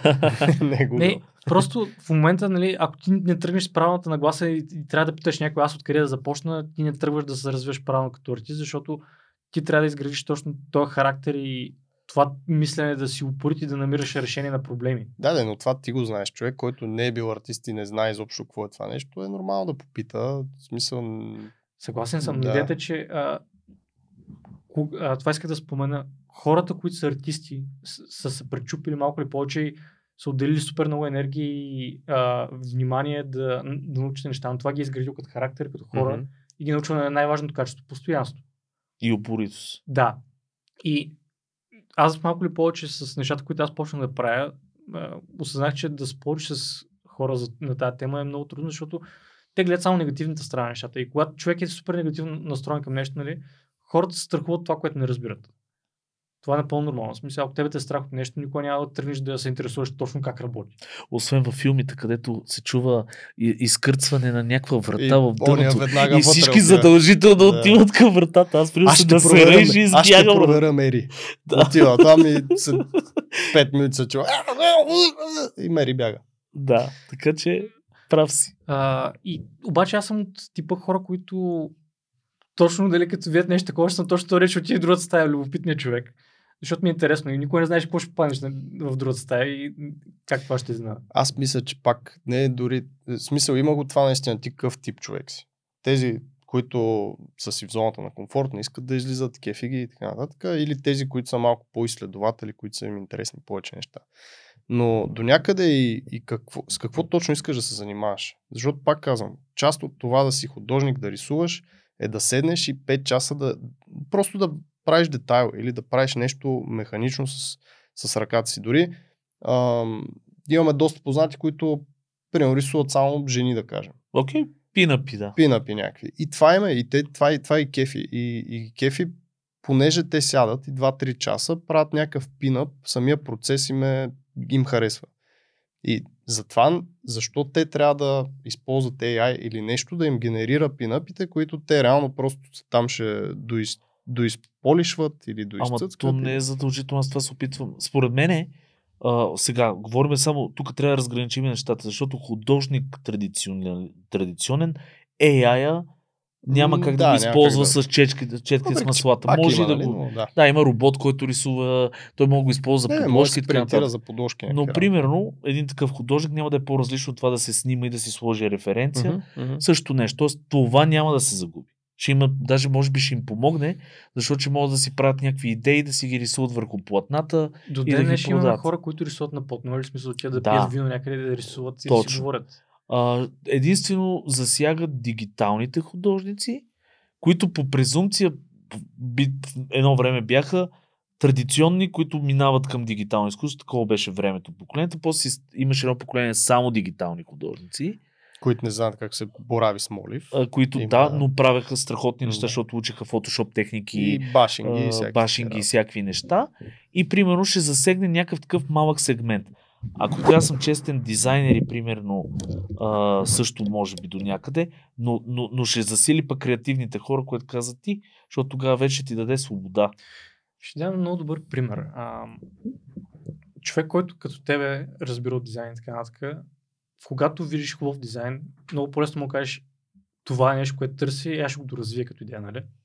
Защото си видял нещо, което те е вдъхновило. Може да си ходя по улицата, си видял някой куче как... Плющи друго куче и... Или ака. Да, ти казвам. И да. това ти е да е вдъхновило, колкото Или да ака, докато плющи друго куче. Това не е със сигурно, че е възможно физиологично, физиологично. Но да, да, разбрахте. да, да, good приемем тази мисъл. Идеята е, ти като артист никога не знаеш къде ще дойде вдъхновението. При повечето хора не знаем откъде идва вдъхновението, докато стоят пред компютъра, примерно. А, но никога не знаеш къде ще дойде музата или вдъхновението за нещо. Може да си ходиш, може да си правиш сандвич в 3 сутринта, докато преди да си легнеш, точно като си режеш хляба, си кажеш Сетих се, нали? Еврик. Да, и сега Да. да. сядаш на компютъра до 6 сутринта да, да направиш това нещо. Но това е точно защото ти колкото си креативен човек, ти също бърнаутваш в един момент да създаваш нови неща. Ако работа ти всеки ден е да създаваш 500 нови дизайна на едно нещо, Еми, ти се изчерпваш. Особено ние го разбираме с Антон, като трябва да правиш а, пет- 50 таблици едни и същите, не случайно го казвам, или 500 иконки едни и същи. Това е... Именно. Да. И какво, как, в такива ситуации какво правят хора като мен и тебе? Отваряш Google, отваряш Pinart, а, Pinterest и почваш да търсиш картинки, да търсиш, Референции, да. да търсиш нещо, което се вдъхновиш. Точно така. Именно. AI, повече хора не го съзнават, но това е като Google на стероиди, където ти намираш много по-лесно нещото, което искаш А и то е уникално. и е точно в това, което ти трябва. Да. Ако напишеш, примерно, викингска, чантичка с диаманти, успей да намериш това в Google. Сигурно ще намериш точно една картинка в целия, целия Google. А от тук ще намериш генерация след генерация след генерация. да. И дори да не използваш това, което е генерирано в AI, ти пак си го използвал да си спаркнеш въображението и да кажеш, а, и това, е- това е- беше интересно. И нали, ще а, възбуди точно тая креативна част в мозъка ти, където ти ще седнеш, ще нарисуваш нещо и ще си много по-креативен и ще ти дадат идеите много по-бързо, отколкото при нормален артист, който ще трябва да седне да го мисли 4 дена това нещо. Сти, стига да не стане Netflix ефекта, в който ти генерираш, генерираш, генерираш, генерираш и не, не И успяваш не да се спреш на нищо. Да, тук има едно много готин пример, между другото, ама това видео, от едно твое видео гледах, което може да там да го шернеш или да, да видим някаква референция да дадем към това. Ще сложим линк. Но примерно, да, точно линк към епизода. Но идеята беше, примерно ти показа как мога да смесиш две тотално различни неща в един храм, като му, просто му накажеш а, искам, а, примерно, гръцки темпъл и искам да е смесица от, с викингски, което това нещо не мога да видиш. Концепцията тръгна от това, а, да кажем, че работим по дизайн на сграда. Ти си, примерно да кажем, концепт артист. И твой директор или човек, с който работите по проекта, идва и ти казва, трябва да направим азиатска сграда, в смисъл а, Japanese Temple. И ти кажеш, окей, Или ще отвориш Google, ще го рисувам. Да. Обаче следващия момент ти кажа, да, ама трябва да има и гръцк, с гръцки архитектурни орнаменти в нея. Ти си, окей, ще отвориш Google и ще почнеш да мислиш нещо, нали? това ще отнеми 2-3 дена. Те ще кажат, да, ама ни трябва за утре 5 такива. А, да, и може да вкараш и викински мотиви, Мотиви. вътре към а, този микс. И ти си просто ще хвърлиш моливо, ще станеш, ще отидеш, ще спушиш две-три цигари, тогава ще се върнеш, ще седнеш, ще отвориш Google и ще се опиташ да си представиш как за Бога да, да миксирам тия концепции. А с AI, не само, че мога да ги миксирам, а мога да намаля, намалям и да увеличавам стойността на Тежестта. тежестта на различните неща, как влияят на това нещо и това е само да си блокирам идеята. Аз поне съм го виждал на живо това нещо. И след това, обяснява. вече като си нагласиш а, тежестта на промпта, както се казва, това е което пишеш на нея, да ти направи тези неща и си заковал точно това, което искаш, оттам вече тръгва ген... а, просто продуктивността. Цъкаш generate и докато не намериш това, което искаш. Буквално за ако го оставя да генера, мога да обядвам или нещо такова и като се върна, ще имам 200 дизайна в посоката на това, което ми трябва. Откъдето аз мога да намеря нещо, което ми трябва и да го покажа на арт директора, да го питам, това ли търсим, това ли търсим. И много по-лесно може да намерите общ middle ground с хората в продъкшн, точно нали, каква е идеята, за което търсите. Ам, с Серго точно това си говорихме относно продъкшн пайплайна. Кой е според вас най-големия смисъл, каква е златната среда в, в а, дизайн, в нещо в продъкшн? Първо да кажем, трябва да направиш характер, имаш 5 дена. Имаш research на равни части, примерно имаш, да кажем, exploration, имаш после валидиране на идеята и finalization. Окей, за да го разбием по-кратко, ще го направим. На, а, имаме 5 дена и ги разбиваме на 3 части. Дизайн фаза, половина, примерно. дизайн фаза, creation фаза и polishing фаза. Да кажем. Да, където в дизайн фазата вие установявате дизайна на дадено нещо, нали, какво точно трябва да направите. В creation фазата ти вече сядаш, нарисуваш го, шедваш го и така нататък, нали, и дискутираш го с а, хората, с които работите и казвате да, това е. И polishing фазата е златната среда, където нали, ти сядаш и просто го Детайлчета. полираш да стане супер финно, детайлно и така нататък. И да кажем, при, в нормална среда човек ще си го разбил нали, на три части. Но това е когато работиш сам или си го правиш за себе си или за фън. В работна среда обаче, в годините ми опит съм разбрал, че от тия, от тази една трета, където трябва да е за всяко едно от тия неща, две трети отиват за дизайн фазата, защото а, както в България има един израз, нали, много може да е малко племе. Да, имаш блокиране, а, после а, белия лист там проблема, после Да. идват двама арт директора, да не си сменят да про... концепцията. Да, и също време ти трябва да работиш по това нещо, да се връщаш и също време ти връщат нещо друго, къде трябва да правиш. И рано погледнато, времето, за което ставаш, е, на теб ти остава да а, създадеш самия дизайн, да го полишнеш е толкова кратко, че ти имаш два варианта. Един е да а, да бърнаутнеш Или да го претупаш. или да го претупаш. И в края на деня, за 5 дена си, си загубил в... И това е само за един дизайн, в момента говорим. Какво става, ако намалим от тия 5 дена време за създаване на такъв дизайн в рамките на 15 минути? Еми, От тия 5 дена. дава ти повече време. Това ти да... В смисъл, по-бързо може да из, из, блокирате с хората, с които работите, да установите бейслайн за това, което ви трябва. Ти много по-лесно може да имаш обща идея за това какво искаме да, да правите и да знаете, че всички на- on the same page. И оттам нататък, дори ти да решиш да не използваш това, което е генерирано, решиш, че искаш да го нарисуваш, поне имаш идеята и сте заковали точно това, което преди би ви отнело почти цялото време за това нещо. И това е само за един дизайн. Също време, ако решим, че имаш 5 дена да полираш това нещо и друг артист, който работи по нормален начин, кой от двамата ще извади по-хубав резултат? Този, който е стресиран и накрая бързо да притупа нещата, или този, който има време да го полира на ниво, където да го покажеш да кажеш, вау, това изглежда супер. Или то факт, че това нещо ще ускори процеса и това е идеята всъщност на AI инструменти да, да са ти в полза. И колкото по-бързо човек го приеме това нещо и започне да ги използва, толкова по-добре за него. А, от друга страна ти можеш да продължаваш да бъдеш този, който ще бърнаутва и да оставаш по-назад, защото ще се появяват хора, които за сто пъти по-бързо време ще, бъ... ще изкарват същата продукция. С Серго говорихме точно тази дискусия и ще го кажа така, нали, не го казвам с лошо, но всеки како седне сам със себе си помисли за това, което ще каже, може би ще разбере, че съм прав. Не мисля, че за момента AI ще измести артистите. Мисля, че AI артистите ще изместят по-вероятно, е по-вероятно да изместят артистите.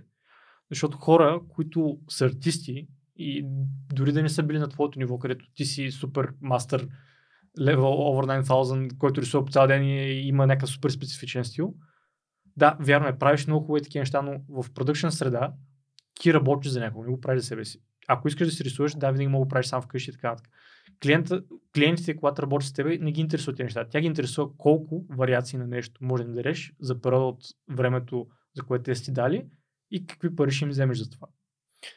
Добре, и тук само искам вече да вметна, че не говорим и само за публичните модели, не говорим само за Stable Diffusion, говорим и за неща, които ти сам като артист можеш да използваш твой арт и твой, а, и твой intellectual property, как е на български. Да си, трени... да, да, да си тренираш а, свой модел и това да бъде просто едни допълнителни ръце, които правят също нещо, което и ти. И то не е едни ми, примерно 100-200 1000 чифта ръце, които да могат да генерират неща, които ти С иначе сам за би стил, да. Да, изгенерирал за една година. Примерно те ще го направят за една седмица.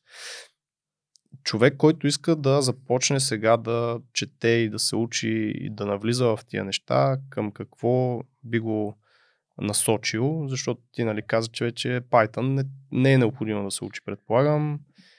И ще става дори сега да е необходимо, след един месец, примерно, няма да бъде. Тоест, предполагам, че все по-удобно и по-удобно ще става за хора да използват тези технологии. В, момент, да ми пруф. В момента е сравнително по-лесно, щом Серго успя супер лесно. Щом да... Серго, брат, Серго успя. Даже, абсолютно, благодаря. за, е всички, е за има надежда. А, че човек значи, щом Сергей, който не може да си вържи обувките, успя да... Вече ползва. Не, мисълта ми е, а, когато Серго ме беше питал как може да се нагласи с Stable Diffusion и подобни неща, аз му пратих просто едно клипче от YouTube. Текна ли му една лига е тук, докато Не, то беше точно така. Значи беше, а, е, Валю, не го, Е, разбирам, Валю. а, не го разбирам това. Би ли казал как примерно да направи съм. И в интерес на истината, той наистина прати ми стъпка по Пратих му стъпка. едно клипче, да- където момчето обяснява стъпка по стъпка. А, той е YouTube контент. Може ли да ни го дадеш и на нас да го сложим като линк? А, да, е Entrepreneur се казва. А, или както всички му казват Кей. Той обича да е анонимен, да не казва кой е. Да. Даже, даже ще включим по-скоро канала му, линк към канала, Да. не към конкретното клипче, защото в канала му има супер полезни неща. Да, и той говори за много полезни неща, но той е ориентиран към това. Той е любител, който създава контент за хора, които също са любители и им обяснява стъпка по стъпка как да направят, как да си обучават модели, как да си Инсталират как нещо. да си вземеш да. твоето лице и си го обучиш да можеш да си правиш арт, също което се появи с тия лексика и подобни Мгм. неща, само че да си го правиш на твоя компютър с твоето лице в различни стилове, смисъл за без, без пари. Да. И рано погледнато той лека по лека създаде така аудитория ориентирана към това и с него напоследък работим а, съвместно, където аз му помагам за някакви неща и част от нещата, които той е показал на неговия канал, са техники, Даже които аз съм ги няколко епизода мисля, че те меншънва директно, ти те споменава, Да. казва, това е с Валю, А. Валентин. Да. Идеята е, че малко или повече, комуникирайки с такива хора, аз също завързах много интересни контакти и в момента комуникирам с хора, които са иноватори в определени сфери, където правят много интересни модели. В момента ако- Illuminati модела, не знам ли сте го чували. Не, но той е, в смисъл ти го спомена Да, преди малко а- с един приятел, той е такъв анимационен, не, по-скоро е такъв стили, стилизиран, нали, за Ами всъщност той е човек като мен, който нали, има датасет с него и си неща от 82 000 изображения и си е обучил модел. Има 82 000 изображения негови. А, тъй- ще обясня как това може да се случи. Смисъл, аз в момента съм на 3800 и ще обясня моят процес, но аз нарочно го правя по малко по-бавен начин и защо така съм решил и защото смятам, че това е по-правилният етически погледнат начин. Ам, той е използвал доста изображения от Midjourney, които са просто създадени и просто са били в нета и, и така нататък. И успя да събере цялата база данни от тези изображения и, и да обучи модел с тях. Мгм. А, този процес се казва fine-tuning. И какво представлява това нещо? Ам, fine-tuning всъщност е нещо, което ме запали рано погледно да искам да направя моят модел. А, когато дръпнем примерно, модел на Stable Diffusion, където всички хора се оплакват, че ако напишеш Грек Руковски и така нататък, ти използваш арта на някакви други хора, нали, който е в обучения процес. Fine-tuning е да вземеш, а, примерно, концеп... концепция е, примерно да кажем, Woman. Или Beautiful Woman са две концепции. И с fine-tuning, ако аз му дам мой инпут с моя арт и така нататък, независимо дали са хора или какво да е, ти променеш а, инпута в този модел и вече с всяка следваща стъпка, където модел се е обучил, тази концепция и тази жена, както е изглеждала първоначално, Не е тя. вече Да. не е тя. Това е все едно да вземеш картина, да минаш с шкурка всеки път и да, да слагаш твоето Да отгоре. дорисуваш детайлче, детайлчета, И, детайлчета. но това да, да накараш я да го направи 100 пъти а, за примерно 60 изображения. Но ние в случая говорим за една концепция, къде променеш. В модел, който аз използвам, който е базиран на 1.5 на Stable Diffusion, който беше един втория модел, мисля, който пуснаха, аз с fine-tuning аз променям не една, не две, а 850 милиона концепции едновременно, докато променеш това. И това е хубаво, защото в момента, ако вземеш моят модел, напишеш Грек Рудковски вътре в него, в промпта, то е, Грек Рудковски е бил просто като концепция някъде, където е, аз знал тия неща, но в момента аутпута, който ще получиш е съвсем нещо различно и няма да можеш да издокараш нещо на този артист този. Примерно ме използвал е китки цветя, това му е било характерното и сега то ще, изпол... ще се сети, че е използвал китки цветя, но Обаче- няма да използва неговите китки цветя, а ще А ти направи китка с а, роботски цветя, които примерно са тотално различни, просто ще използва логиката на нещото, смисъл фил... едно философията да, точно на, това е супер интересното от така гледна точка, че първо да кажем, ти си човек, който рисува само жени. И това супер много такива. Няма ли да е яко да си обучиш мини версия над себе си, където... да се пляскаш на, на такива женски тела. Не, а не, мисълта Мале, ми е, Антоне. първо да кажем, рисуваш много специфичен стил женски характери. Да. с fine ти може да модифицираш толкова много а, основата на модела, че вече можеш да генерираш а, въртележки, пингвини и всичко, които да са в стила на женските характери, които си рисувал. Environment и така нататък. И това те прави One Man Swiss Army Knife. Накратко ти вече имаш нещо, което е обучено с твоя стил, да помага на тебе и само ти си го обучил на твоя си арт и това нещо ти служи като помощен тул в генерацията на идеи, но ти вече генерираш неща не с неща, арта и другите неща на хората, а с твоите. Основни, това е нали, точно нещо, което супер много а, ме ми допадна в началото, когато почнах да го правя и така започнах с 50 изображения. Бях събрал всякакви мои неща, които съм правил в свободното си време, които са non-commercial art и подобни неща, които съм правил 3D модели и какво е. И първите обучения на моят модел бяха ужасни. Бях го използвал 60 изображения да обуча модела да създам мой си стил и така нататък. Накратко да наследи моя стил. Но това е якото, че твой стил еволюира малко или повече, както когато почнах да правя 3D, 3D-та, които правях като малък, в момента са много по-различни от това, което правя в момента. Това е, защото нали, ти еволюираш. И в този процес а, с обуче... файнтунът на модели, първоначално започнах с 50 изображения, като обучих модела. Благодарение на тия 50 изображения аз успях да трена по-малка версия на модел, където го използвам да създавам още неща в мой стил и така нататък. Тоест ти генерираш вече с тия 60 картинки още примерно 6000 картинки. Или там май 600 картинки. Работих на малки фази. Първо генерах а, 50, след това 200 и в момента съм на датасет, където аз съм си генерирал неща и съм си ги направил, съм си подбрал какво искам да е в този датасет, където имам 3800 изображения, където си файн-тунвам всяка следваща версия на моят модел, която я пускам безплатно на хората да си я ползват, защото е обучен с моя арт, с а, моите умения и съм решил, че всеки може да вземе този модел и може да го използва. Вече всеки може да стане Валю. Да. Не, не Всъщност, може. точно това но- е, е нещо, което повечето хора не осъзнават. И даже това, това сме говорили като дискусия с а, хора в интернет. Ако аз и Серго Седен използваме Stable Diffusion и Грек Руковски като промпт, примерно в изречението, наш, начинът по който ние си напишем изреченията, начинът по който ние си структурираме всичко и така нататък, независимо, че моделът е един същ и че използваме Грек Руковски като част от изречението, ние ще създадем нещо толкова уникално, че моето на Серго и това, което е на Грек Руковски са напълно различни неща. И това е нещо, което повечето хора не осъзнават. Защото че ги опишеме най-малкото различно. Не, защото, примерно. Грек Руковски, да кажем, той рисува хора, чудовища и такива неща. И следващия момент ти ще почнеш да правиш някакви анимационни геройчета и такива неща, които не са нещо Точно. за него. Да. Но рано погледнато ти ще трансформираш дори това, че използваш него в, като текст, да създадеш нещо твое.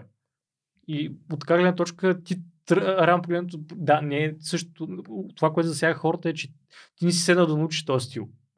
И това ги жегва, че нали, те са отделили супер много време и според тях не е честно, че някой може да пресъде твой стил, но От друга страна, Живота не е честен. да, От друга страна.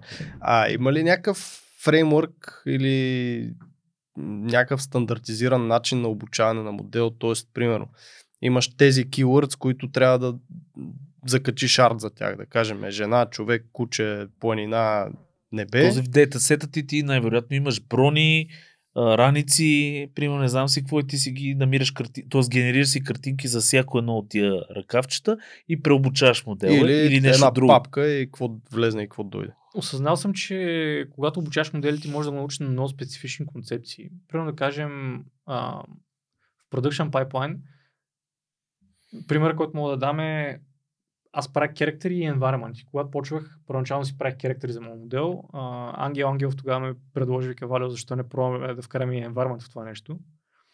И аз имах някакви environment, не бяха кой знае какво. Ангел ми даде някакви него неща, които си правил в свободното време да ги използваме също за база в началото, за да може да Мгм. създадем повече да я върсти в а, нещата, които генерираме. И оттам всичко тръгна, но а, когато обучаваш керактери и environment, аз ги тренирах отделно, първоначално. В момента вече можеш всичко наведнъж, защото има начин как да кажеш нея какво вижда. Проблема е, AI не е както вие си мислите, той вижда картинка и а, се научава как да я пресъздава. AI вижда единици и нули, които се научава как да ги комбинира с други единици и нули. И накрая, когато напишеш а, определени фрази и така нататък, той успява да навържи тези единици и нули с другите. Повечето хора в началото си мислиха, че AI е просто модел, който взема една картинка, взема друга картинка и ти го китбашва това Ти ги, да, ти ги миксират. А всъщност не е така. Той работи на diffusion. Diffusion процеса е, той е, late- всъщност тези модели използват latent space, който използва diffusion да създаде това нещо. Какво ще рече това? Като ти кажа думата банан, ти си представяш банан като концепция в главата си. Нали? В смисъл не си представяш точно един конкретен банан, ти си представяш на различни видове банани. Да, нещо. Също, ако ти кажа и а, топка с а, тия, които, са, които ги обръщаш, а, коледните, които бяха, забрах името. А, това е също друга концепция. И сега ако ти кажа а, топка с, а, така коледна топка с банан, а, това са отделни пространства в Latent Space, където AI, когато напишеш даден промпт, той се ориентира и стига до определено място в това пространство, където се опита да комбинира тези двете концепции в начин, където като го визуализира, да е нещо, което ти я кажеш, това изглежда на нещо истинско. Така работят diffusion моделите. Те, заради това един diffusion модел, който е обучен с 850 милиона концепции, не е 500 терабайта, а е 2 гигабайтов файл, защото той е научил основните неща, как тези неща се създават или има грубата идея какво е това нещо. Тоест математиката на нещата, не е самата картинка, защото сега... Представя си 500 милиона JPEG на едно место. Това наистина са терабайти дейта. И Latron 8B модела всъщност може да отидеш да си го свалиш в дете, ако имаш къде да го сторнеш, е реално погледнато в момента. Не мисля, че аз имам толкова място. Да, 5 милиарда. да. Не знам и дали има нужда да се сваля реално. След като има ли някакви по-достъпни такива, които да можеш да си свалиш наистина? Не, не, то това казваме, че има сега този, примерно на Stable Diffusion, който е 1.5 модела, той съдържа същите неща, математически обаче тези концепции за тях в 2 гигабайта. И ти го сваляш, все едно сваляш същото нещо в само в 2 гигабайта и реално като му зададеш промпта, то ти създава от концепцията, ти създава изображенията на банан, на тази топка. Тоест то в този момент не използва се едно JPEG-ците, така ли? Не, точно това е, че в тези модели информацията, която се съхранява, не са оригиналните изображения. Да, са а са някакви... просто глед... AI е гледал изображението и се научил как да го пресъздава в И главата. се е Какво за него е банан, И да. се е Същия начин, който трябва. аз гледам Серго и в следващия момент не съм тук, мога да си представя Серго как изглежда. Няма да видя точната репрезентация с Мгм, него, но знам как изглежда и когато го видя на улицата, знам, това е Серго. То това са и, да, малко е странно, като хората започнат да, да придават човешки качества на нещо като AI или на компютър или какво се, защото то не вижда по начина, по който ние виждаме. Нали, много хора наистина си представят, че в картинката има там дърво, колело, жена и някой го е описал това нещо, какво точно има и си мислят, че AI е отрязал дървото, знае, че това е дърво. Всъщност там е тотално нали, по друг начин. Наистина са нули единици, всичко са кодове, всичко са неща, които не са ни понятни дори като концепции. Точно това е. А, мен точно това ми харесва, че да, първоначалната версия на Stable Diffusion в момента предполагам знаете за лосута, който има срещу Stable Diffusion, DeventArt и още кой беше? Ми, мисля, че да, чух нещо, не съм сигурен точно какво се случва там, но... Що се съдят? Еми, за Има три intellectual които съдят property. uh, Stable Diffusion точно за Intellectual Property и така. Ого, Да. успех. А, не, от една страна това е хубаво и за индустрията. Карл Ортис е едната, която аз даже я познавам лично. Тя е малко такъв... а, Артистичен вид човек. Да, човек. Не, тя понеже е типичният артист в нашата индустрия. Човек, който е рисува с масло, но Мгм. прави и дигитални концепти за игри и филми и е много арци нали, в цялото нещо и тя е най-големия привърженик нали, на, на това. Тя е Грета Тумберг, или там както се казваше, на, на, на арт Да, да, така ме беше преди Ама да- то, да, подкаст. точно така. А, Да. Между другото, и цялото това нещо и това, където хората се бунтуват срещу е, ам, мога да кажа защо е малко като загубена кауза. Не го казвам да обезкуражавам хората. Аз ще го кажа в прав текст. Вярвам, че нали, артистите трябва да имат право да избират дали са част от такова нещо или не, защото причината това се появи като проблем е, че никой до момента не е смятал, че може да имаме модел, който може да прави нещо такова. Никой не се е замислял за тази концепция до момента.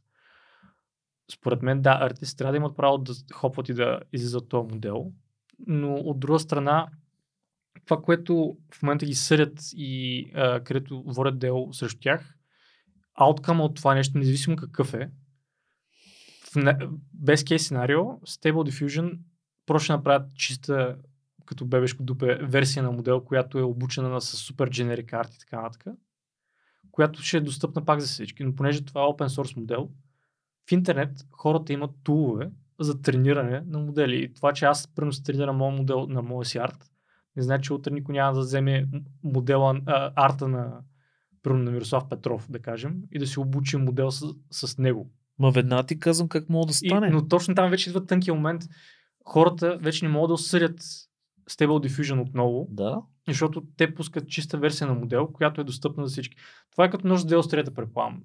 Но от друга страна, винаги и в арстерите и навсякъде така, когато нещо ху- се появи, и това е предвидено да прави добро, винаги ще намерят, се намерят хора, които ще търсят Лошия harmful way, както се казва. И, израза измекяри, хора, които Да. просто търсят тънкия начин как да профитнат от цялото нещо. Еми ето сега пример давам. А, има много арт, който е ренесансова живопис, която е без копирайт. Ще обучат модел, а там има много фигури, кучета, дървета, животни, всичко има вътре. Ще обучат модел на, на не копирайтнати изображения, обаче аз ще го хвана и ще го миксирам с Намиро Петров арт и пак ще стане също нещо. В смисъл, пак ще създам Нов стил. нов, да. Но там е работа, вече хората няма ти казват, че са го направили. М, И разбирам артисти, че не иска да, повечето от тях не иска да ползват AI, но от друга страна за последните 9 месеца, където аз работя с AI и работех по мой си модел, който в момента е публичен, така нататък, ако искате да пробвате AI и не искате да ползвате арта на други хора или нещо подобно, всеки е добре дошъл, може да, да ще шернем линкове, как да линкове Diffusion под- на вашия да. компютър и как да свалите моят модел, да си го сложите го пробвате. А, Относно подкаста, за който говорихме по-рано, където сега го спомена, преди известно време бях направил подкаст за AI Creative Community в LinkedIn. Евентът беше в Discord, около 2 часа и половина, където говорихме за различни техники и начини за създаване на това нещо. Причината аз да искам да направя моят модел е беше да първоначално да създавам концепции и неща за себе си. Понеже аз съм 3D моделър и мен ми доставя удоволствие да седна си измоделирам нещо от до. Но проблема е да го измислиш. И вместо да седна да отделя един месец да си скулптвам някакви неща, да го мисля и така нататък, аз почнах да сядам да, да си рисувам някакви такива неща, но аз първо не съм на нивото на Миро, който рисува по цял ден. А, и ако седна да рисувам нещо, мен ще ми отнеме 10 пъти повече време да получа някакви резултати за това, което ми трябва. Дори тогава няма съм доволен от това, което е. И сега в момента аз имам тул, който ми позволява да взема базовия модел, който съм направил и дори върху него да си генерирам вариации на модела, сега да си правя скинове в Fortnite за героя, буквално върху него и да си харесвам някакви неща и си кажа, окей, първо това ми харесва. Това може да си го взема после от китбашна в Photoshop и да си изрежа отделни елементи накрая сгубя нещо и да си го оверпейнт вече на ръка и да си създавам това, което ме ми трябва. И след това да седна да го измоделирам. От така гледна точка AI е супер удобен, че той ти от...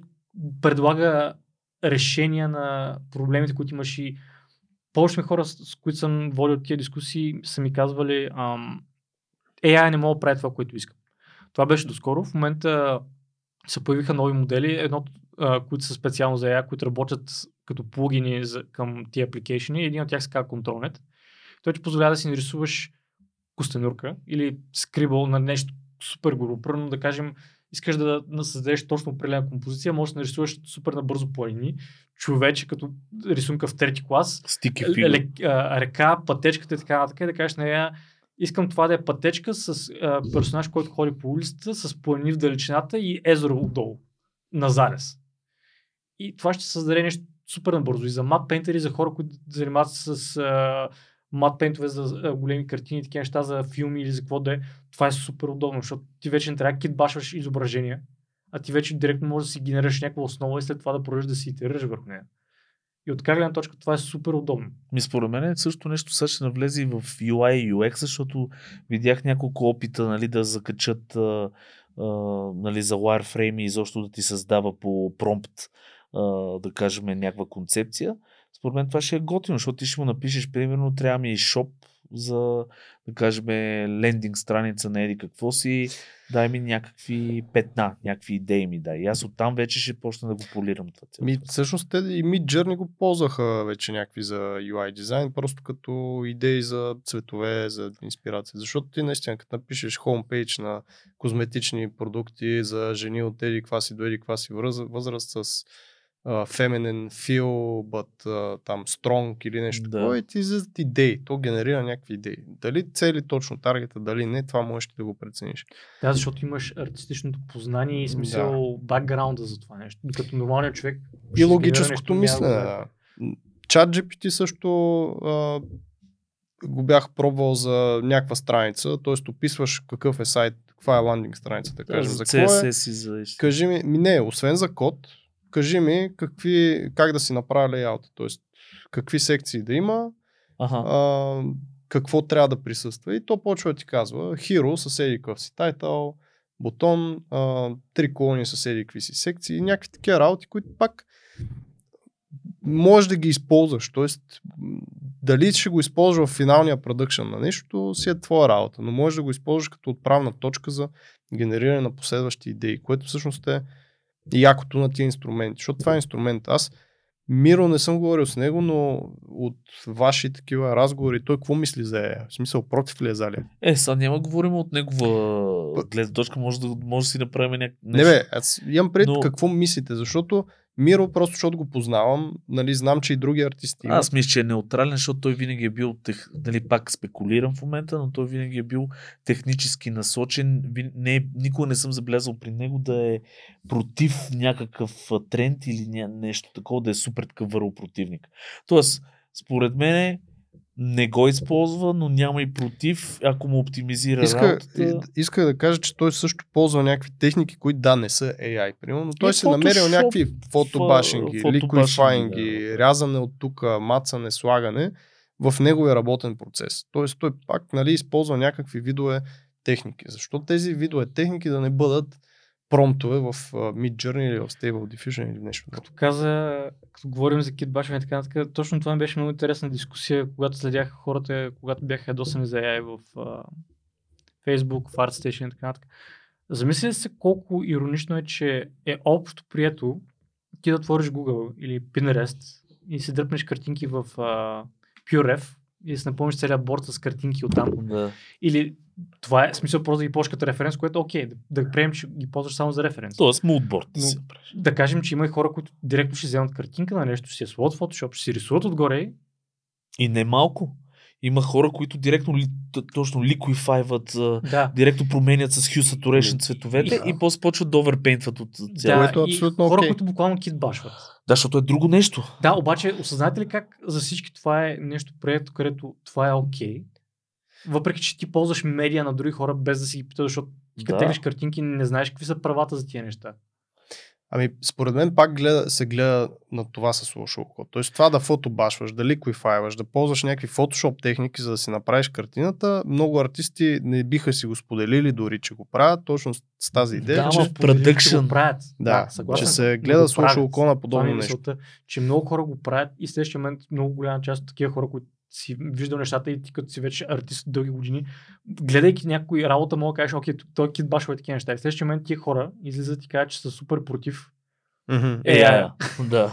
Точно т- към, натам се опитах да отида, че AI, ако се, генерално, ако се използва просто като инструмент, като нещо в твоя workflow, е, няма никаква разлика с това ти да, да ползваш Photoshop техники или да, или да китбашваш или всякакви други неща, защото оф, а, имаше някакви онлайн такива генератори за луга, човек, де нали, съществуват все още. Хора ги ползват, за да си взимат идеи. Аз съм ползвал онлайн генератори за луга, където нали, по принцип графичният дизайнер ще гледа на това с много лошо око, защото графичният дизайнер знае, че ти трябва първо да изучиш на тази компания историята от до. Майка му на шефа, баща му на шефа, какво куче са имали като малки и така нататък.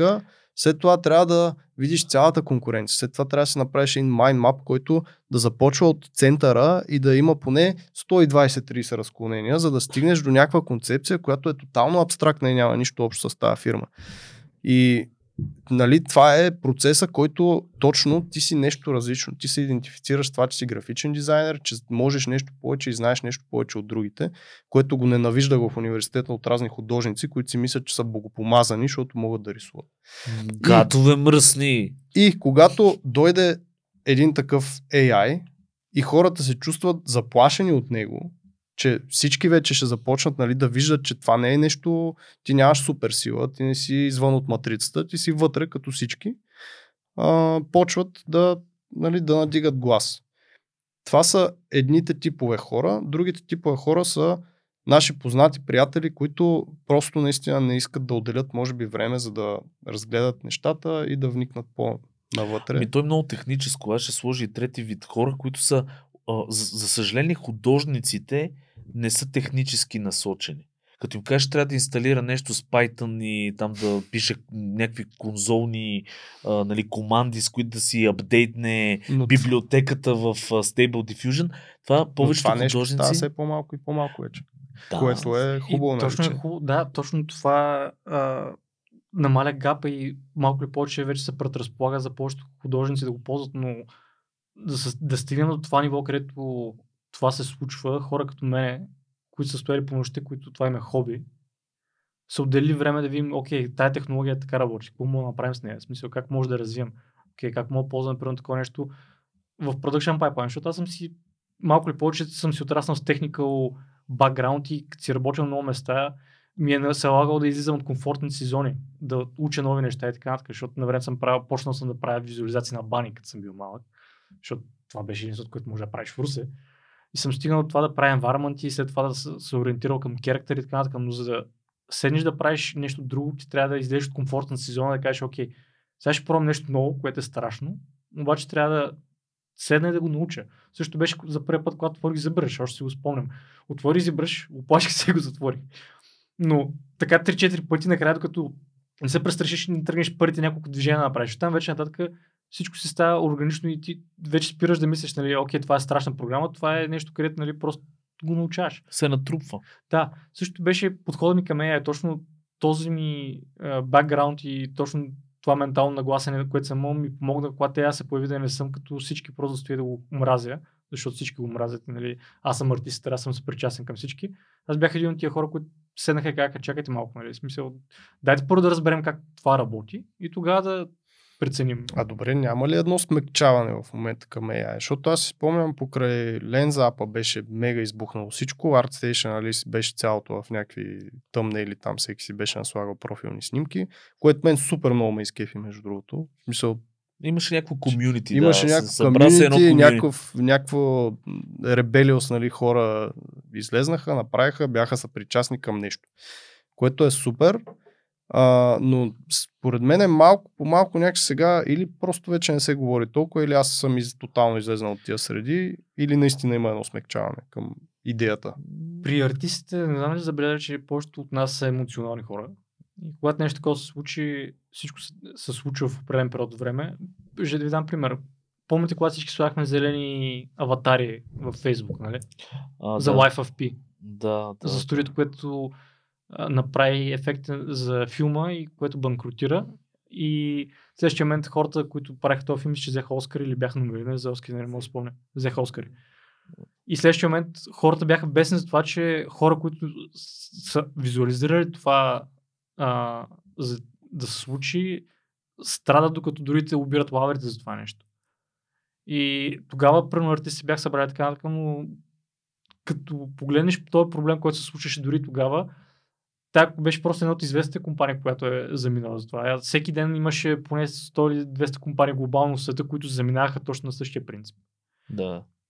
И да, артисти сме съпричастни и повечето хора нали, са съпричастни към нещо, но мисля, че там при това имаше другия проблем, че много от артистите, които бяха съпричастни за това, разбирам, че бяха доста вокални и бяха доста гласни относно страховете им към AI, но колко от тях според вас са пробвали AI, за да говорят така или просто говореха така, за да са съпричастни към други артисти?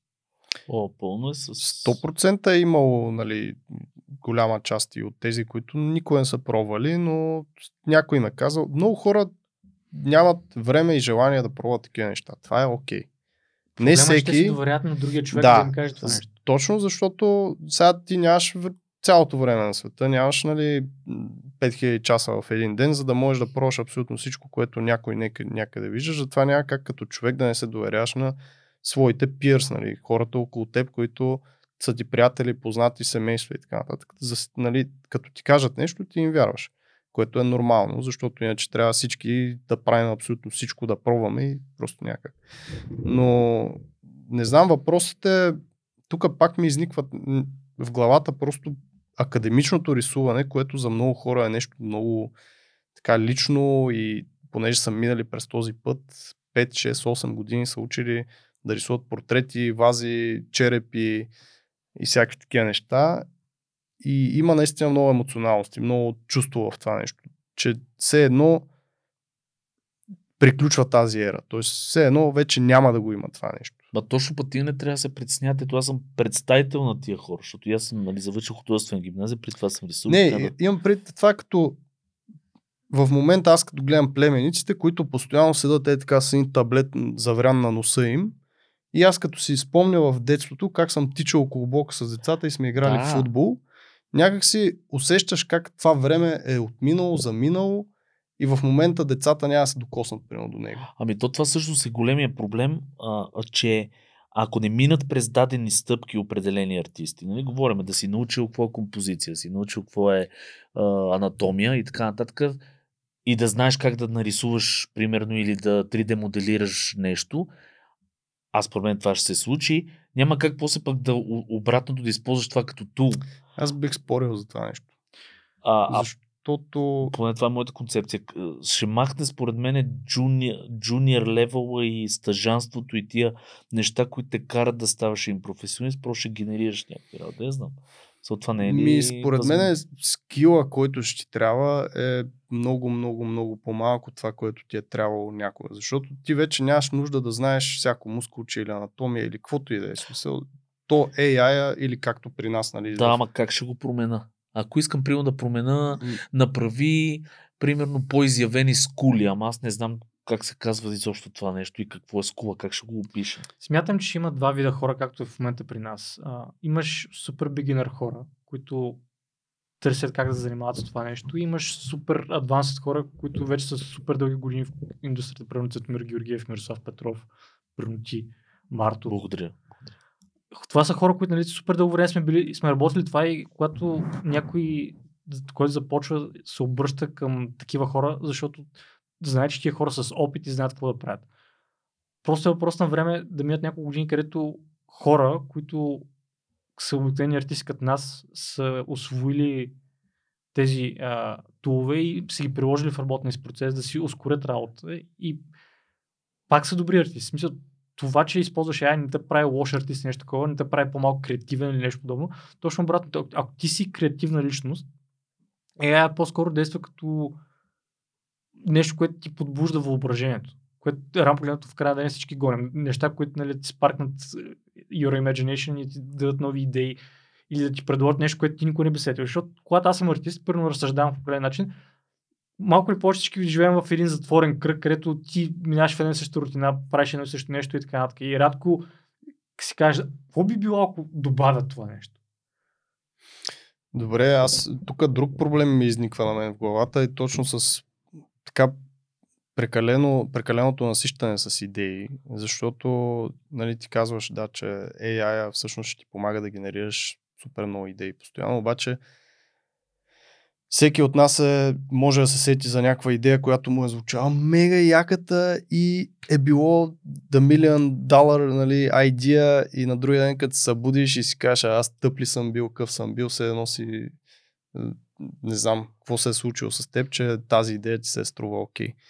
И тук всъщност не знам дали няма да го има и този проблем, че ти постоянно ще ти изникват някакви неща пред теб, които ти изглеждат окей, окей, окей, а всъщност като ги преспиш няма да бъдат. Да, обаче там идва другия момент, момент, в който ти изникне в главата, ще мога го визуализираш и кажеш, да, верно не е окей, нали си пребереш телефона в джоба. Има пред, че ме малко така отиваме мисълта на там, че може би ще има пренасищане просто с неща. Аз и мисля, много, много ще трудно ще пренасищане. отсяваш и изобщо ще разбираш кое е добра идея, кое ще е лоша идея. И То това е комьюнити проблем, в смисъл на обществото като цяло, не е конкретно към нас, защото ние в момента хубаво водим тази дискусия относно арт и хора свързани с арт, но замислете се в колко технологии, които ползвате, има AI. В момента си говорихме по-рано за Bing, които в момента искат за конкуренция на, на Google, защото те нямат какво да губят. А, в момента, ако имате ar- ar- early access до Bing, ти може да отидеш там, първо искаш да си купиш кола, обаче не разбираш нищо от коли.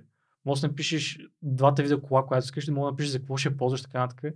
И AI ще вземе двете а, информации, ще ги сложи една друга, ще ги направи в таблица, ще извади статистики като за 3 годишно дете и ще каже, ето това е по-добрият вариант за теб и отдолу не само ще ти каже тия неща, ами ще подреди линковете, откъдето мога да намериш тази информация, която, откъдето той е извадил. Ма всичките онлайн шопове са така, Амазон примерно. Ти влизаш, купуваш си някакви неща, то ти предлага други неща, които ти...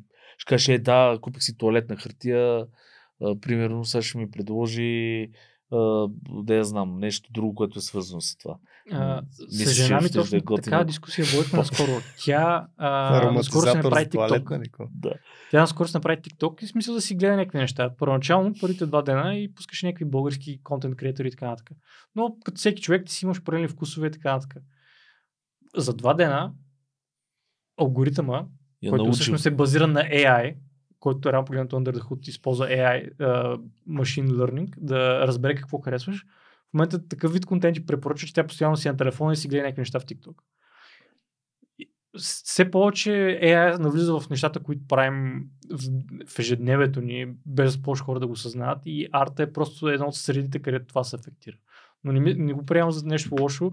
Мисля, приемам го, че да, в един момент много хора ставаме мързливи и така нататък, но смятам, че средите, в където AI се развива в момента, особено в арта, е една от най-визуално лесно разбираемите за хората неща, защото колко хора се интересуват от а, това, че GPT чат може да спести супер много работа на голяма част от програмистите и почти всеки програмист, който познавам извън работа, отваря GPT чат, просто си търси някакъв код или си коригира кода или използва AI тула да си каже, окей, бе, е, ти кода кажи ми къде съм объркал нещо. Да, за валидация. Между другото, мен единственото, което ме притеснява е економическото последствие, защото по принцип економиката до сега се е доказала, че работи така. Ако има пренасищане на дадено нещо, почва да е обратния, примерно в производството. Колкото повече производство има на дадено нещо, има съответно по-малка нужда от него, съответно работниците за това дадено нещо отпадат Цената пада, колкото Цената повече пада. има. и така нататък. И също нещо, примерно, можем да го... Защото AI ще помага за създаването на още по-бързо продукти. Аз имам идея за игра, вече няма да ми трябва екип от а, 500 човека, имам чат GPT, имам Stable Diffusion, сам ще мога да си избълвам игра, да си я пусна в Steam и така нататък. И ще почне всичко да се преналива с едни неща и тия съответно всичките хора, които преди са имали работни места, правили с някакви неща, те реално економически почват да тежат на останалите хора, които създават някакви неща. И, и сега има едно, че се опитват нали, да направят, има една концепция, тя е социологическа, да направят един вид да премахнат а, парите. Тоест да направят нещо като универсален, да, и универс, универсална система за разплащане, каквато сме гледали по филмите. Примерно всеки има парите са нещо константно и се разпределят по-равно на Universal всичките. Base Income. За това Да, за това нещо говоря. И това, примерно, би било, би било решение по някакъв начин. Но там па има други проблеми. Нали? Ако дадеш па на всичките хора еднакъв нали, брой пари или пари, изобщо концепция за, за нещо да се разплащат, примерно ще има супер много хора, които няма да правят абсолютно нищо. То, това е Мисъл- два, има два лагера по този въпрос също. Да. И... Смятам, че точно това е супер деградивно от гледна точка на това. Ти няма да имаш мотивацията да седнеш да искаш да направиш Именно. нещо, да се развиеш и да И- бутнеш и- напред. И AI всъщност единственото, нали, едно от големите притеснения на економистите е, че точно това след 5, 10, 20 години ще има жестоко пренасищане, защото всичко се прави лесно вече. Да, обаче замисля, хората сме супер адаптивни същества. В смисъл, като ни дареш нещо, ние намираме как да намерим приложение за него. И когато ти имаш достатъчно време си поиграеш с даден инструмент или нещо подобно, ти ставаш су- супер добър с това нещо. Примерно, ако те затворя в една стая ти оставя четка и така да рисуваш всеки ден, ти дори не, не разбираш нищо от рисуване в един момент, ще станеш сравнително добър художник, без дори да има откъде да се научил. Нали? Това е, защото ти си креативен и смисъл мозъкът ти така се е устроен с годините, че от еволюцията ни, че ние, ако не се адаптираме, няма да оцелеем в света, в който живеем. А, смятам, че хората сме доста адаптивни. По-вероятно е света ни да се развие в посока стил Cyberpunk, отколкото нали, към Doomsday сценарий от моя гледна точка, но см- смятам, че след няколко години хората, които знаят как да боравят с такива технологии и да създават качествен арт, са Още светлини по-цене. години и много по-напред от другите хора, които те първо искат да, да учат да правят това нещо. Не смятам, че това ще премахне повечето професии или нещо подобно. Точно обратно, смятам, че поне аз така разсъждавам, това си е лично мое мнение, нямам си идея как се случи, но в един момент предполагам, че за компаниите това ще е нещо необходимо, като необходимост за да си конкурентоспособен. Ще дам пример с тебе. Представиш, че вие решавате да не използвате AI и просто си правите нещата както всички го правят. Да, обаче компанията от среща съседната врата решава, Още че... 100 около тебе, не една. Да. А, ако да решим, че те ще решат да ползват AI. Те ще дръпнат много по-напред, в смисъл ще ваят много по-качествен и бързо а, създаден продукт на време и в смисъл ще могат да привлекат повече клиентела и това ще им привлече повече приходи. Също времено те няма да, да, трябва да си намалят екипа, по-скоро ще, ще гледат как си обучат екипа, така че този екип да бълват тройно повече контент. И ти, ако като фирма, какво би трябвало да направиш в такава ситуация? Примерно, поне аз така разсъждавам. Имаш два варианта. Единия се примириш с това и да кажеш, не, аз ще застана зад моите артисти, накрая ти артисти да трябва да напуснат самото място и отидат да работят в други такива компании. И там ще ги научат да ползват AI, да, защото няма смисъл избор. да, да се адаптираш, да, да осъзнаеш, че това, което ти ръководиш е бизнес и в края на деня трябва да си конкурентоспособен на пазара, за да можеш да подсигуриш нещо на тия артисти. Смятам, че може би по-правилният подход за бъдеще, сега не знаем как се развият тези неща, това не зависи от нас, ние може само спекулираме, е такива компании да се ориентират към това да предразположат ар- артистите си и хората да правят това нещо. Защото в крайна деня опита и познанията, които един артист има, трудно може да ги замениш. И да, хората казват защо, нали, според тебе една компания няма махне тебе да занаеме 15 ин- индиеца утре да работят по това нещо. Поради проста причина, че ти имаш много артистични познания и умения, за разлика примерно от съседка ти на третия етаж, която нали, е отворила GPT чата или Midjourney и просто си генерал някаква картинка. И ти знаеш под прешър как да работиш, какво да правиш така нататък.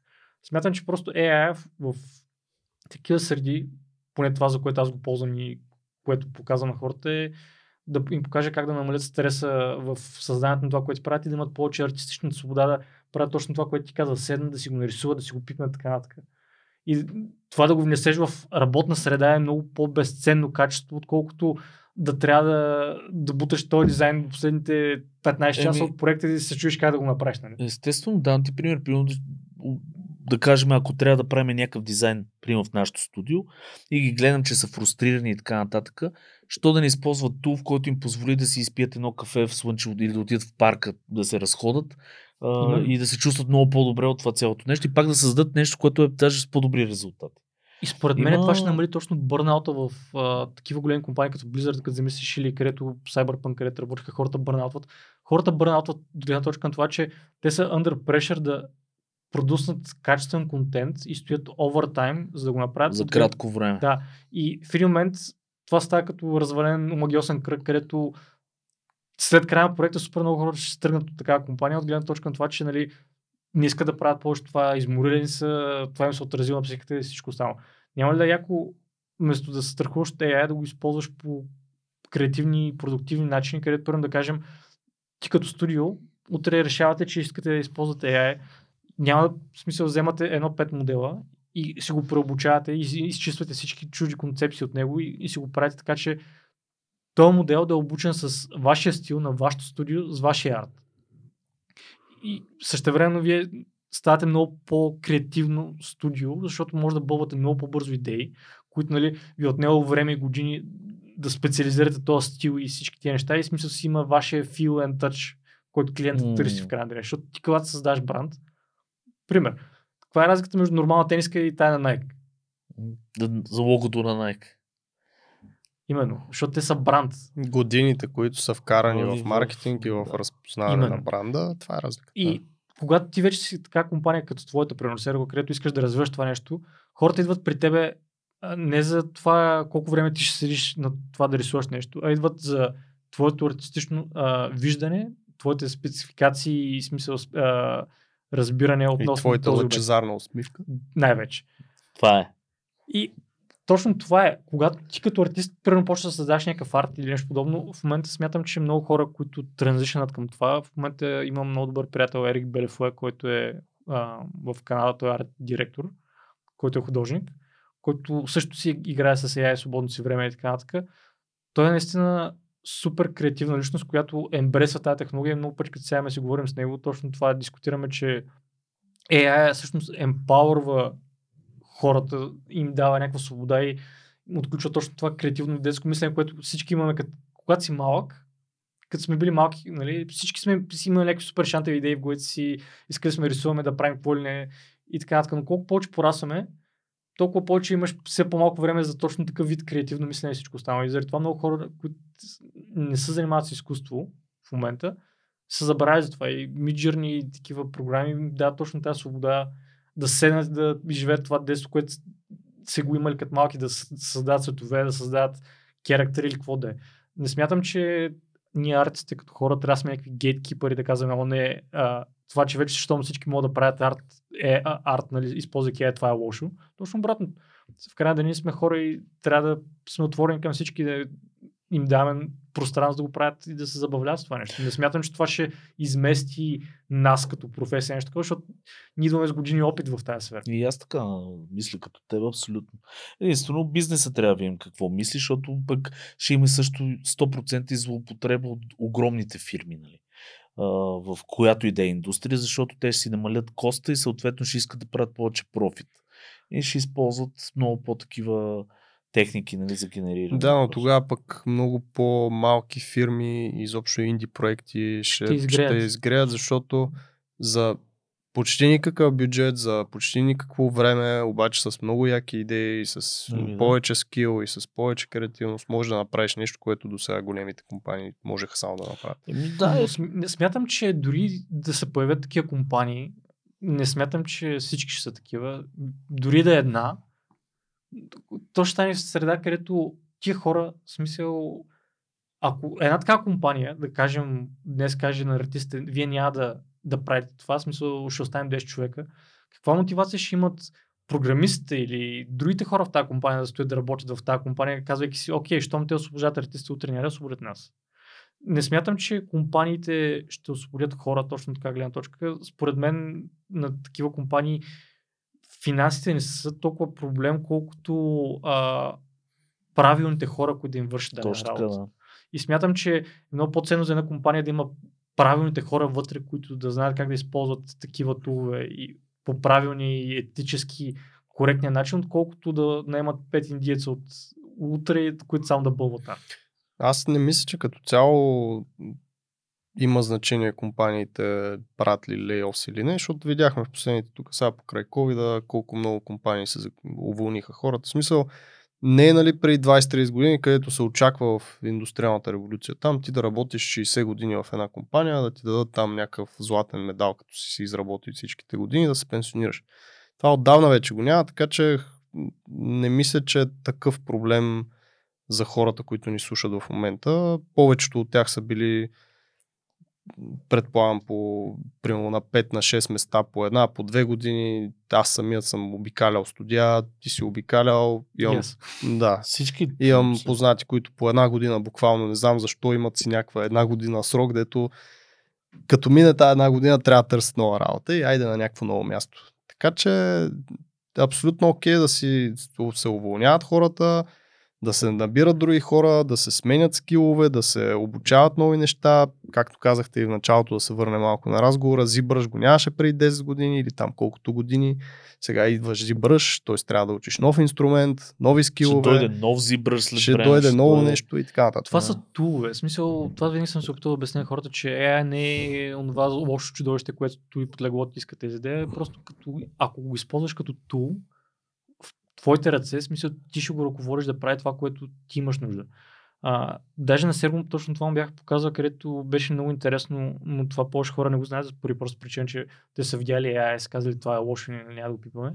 Когато съм отделил време да занимавам с това, друго, което съм забелязал е, че ти можеш да вземеш дизайн, който ти си го рисувал и да си направиш итерации, примерно да кажем, ти харесва лицето на човек, човеч. Може да си го промиш изцяло. Или примерно да кажем, правиш нещо, обаче нямаш времето да го полираш, защото си загубил твърде много време, или си пил кафе, или си бъркал в носа, или си правил нещо друго и си гледал сериали и не си завършил нещо, което трябва да правиш и искаш просто да го полираш. Създал си дизайна, създал си основата и всичко останало.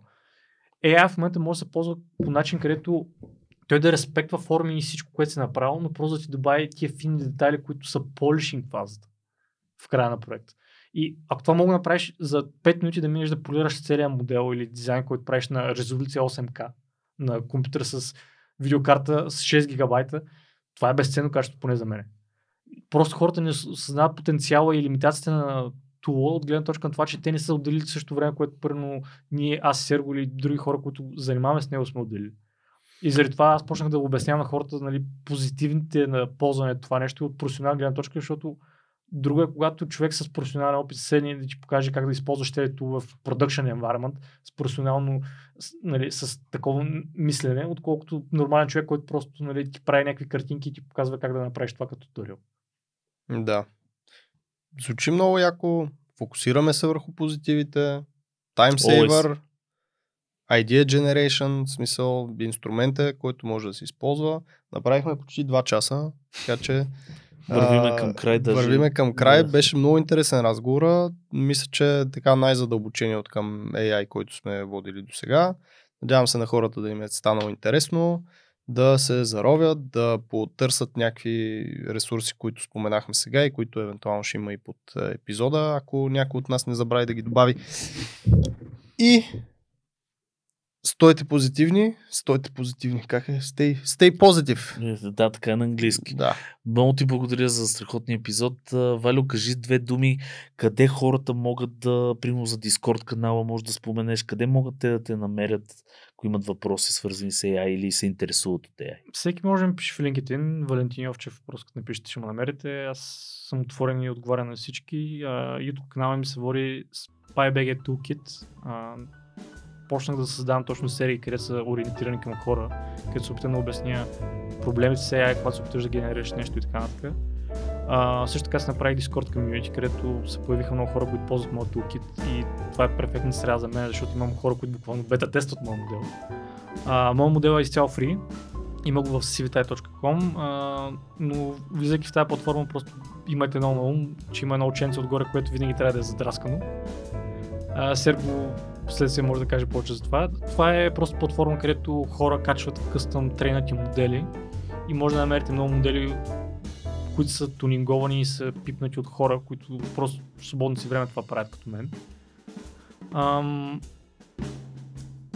Шернем линкове за Discord, където нали, може да влезете да се запознаете с други хора, които ползват нов модел или ако имат някакви въпроси, може да видите там има юзер галерия, където хората си качват неща, които са правили. И горе-долу това е. Много яко. Топ. Ами много як разговор, много ти благодаря, че дойде, че различихме така AI-а. Надявам се да няма така сърдити, да няма много бурни емоции след а, всички тия изказвания. Голяма част от тях бяха и на шега. Всъщност а, от моя страна не се ядосам като цяло толкова, колкото изглеждам, когато съм а, когато говоря и звуча ядосано. Просто съм си такъв. Сергей? А, благодаря ви, че ни гледахте, слушахте, там ни намерихте през която и да е платформа.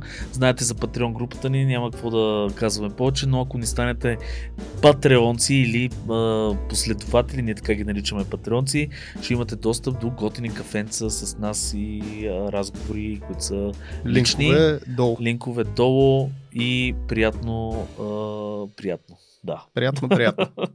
Чао. Бай! Стоп.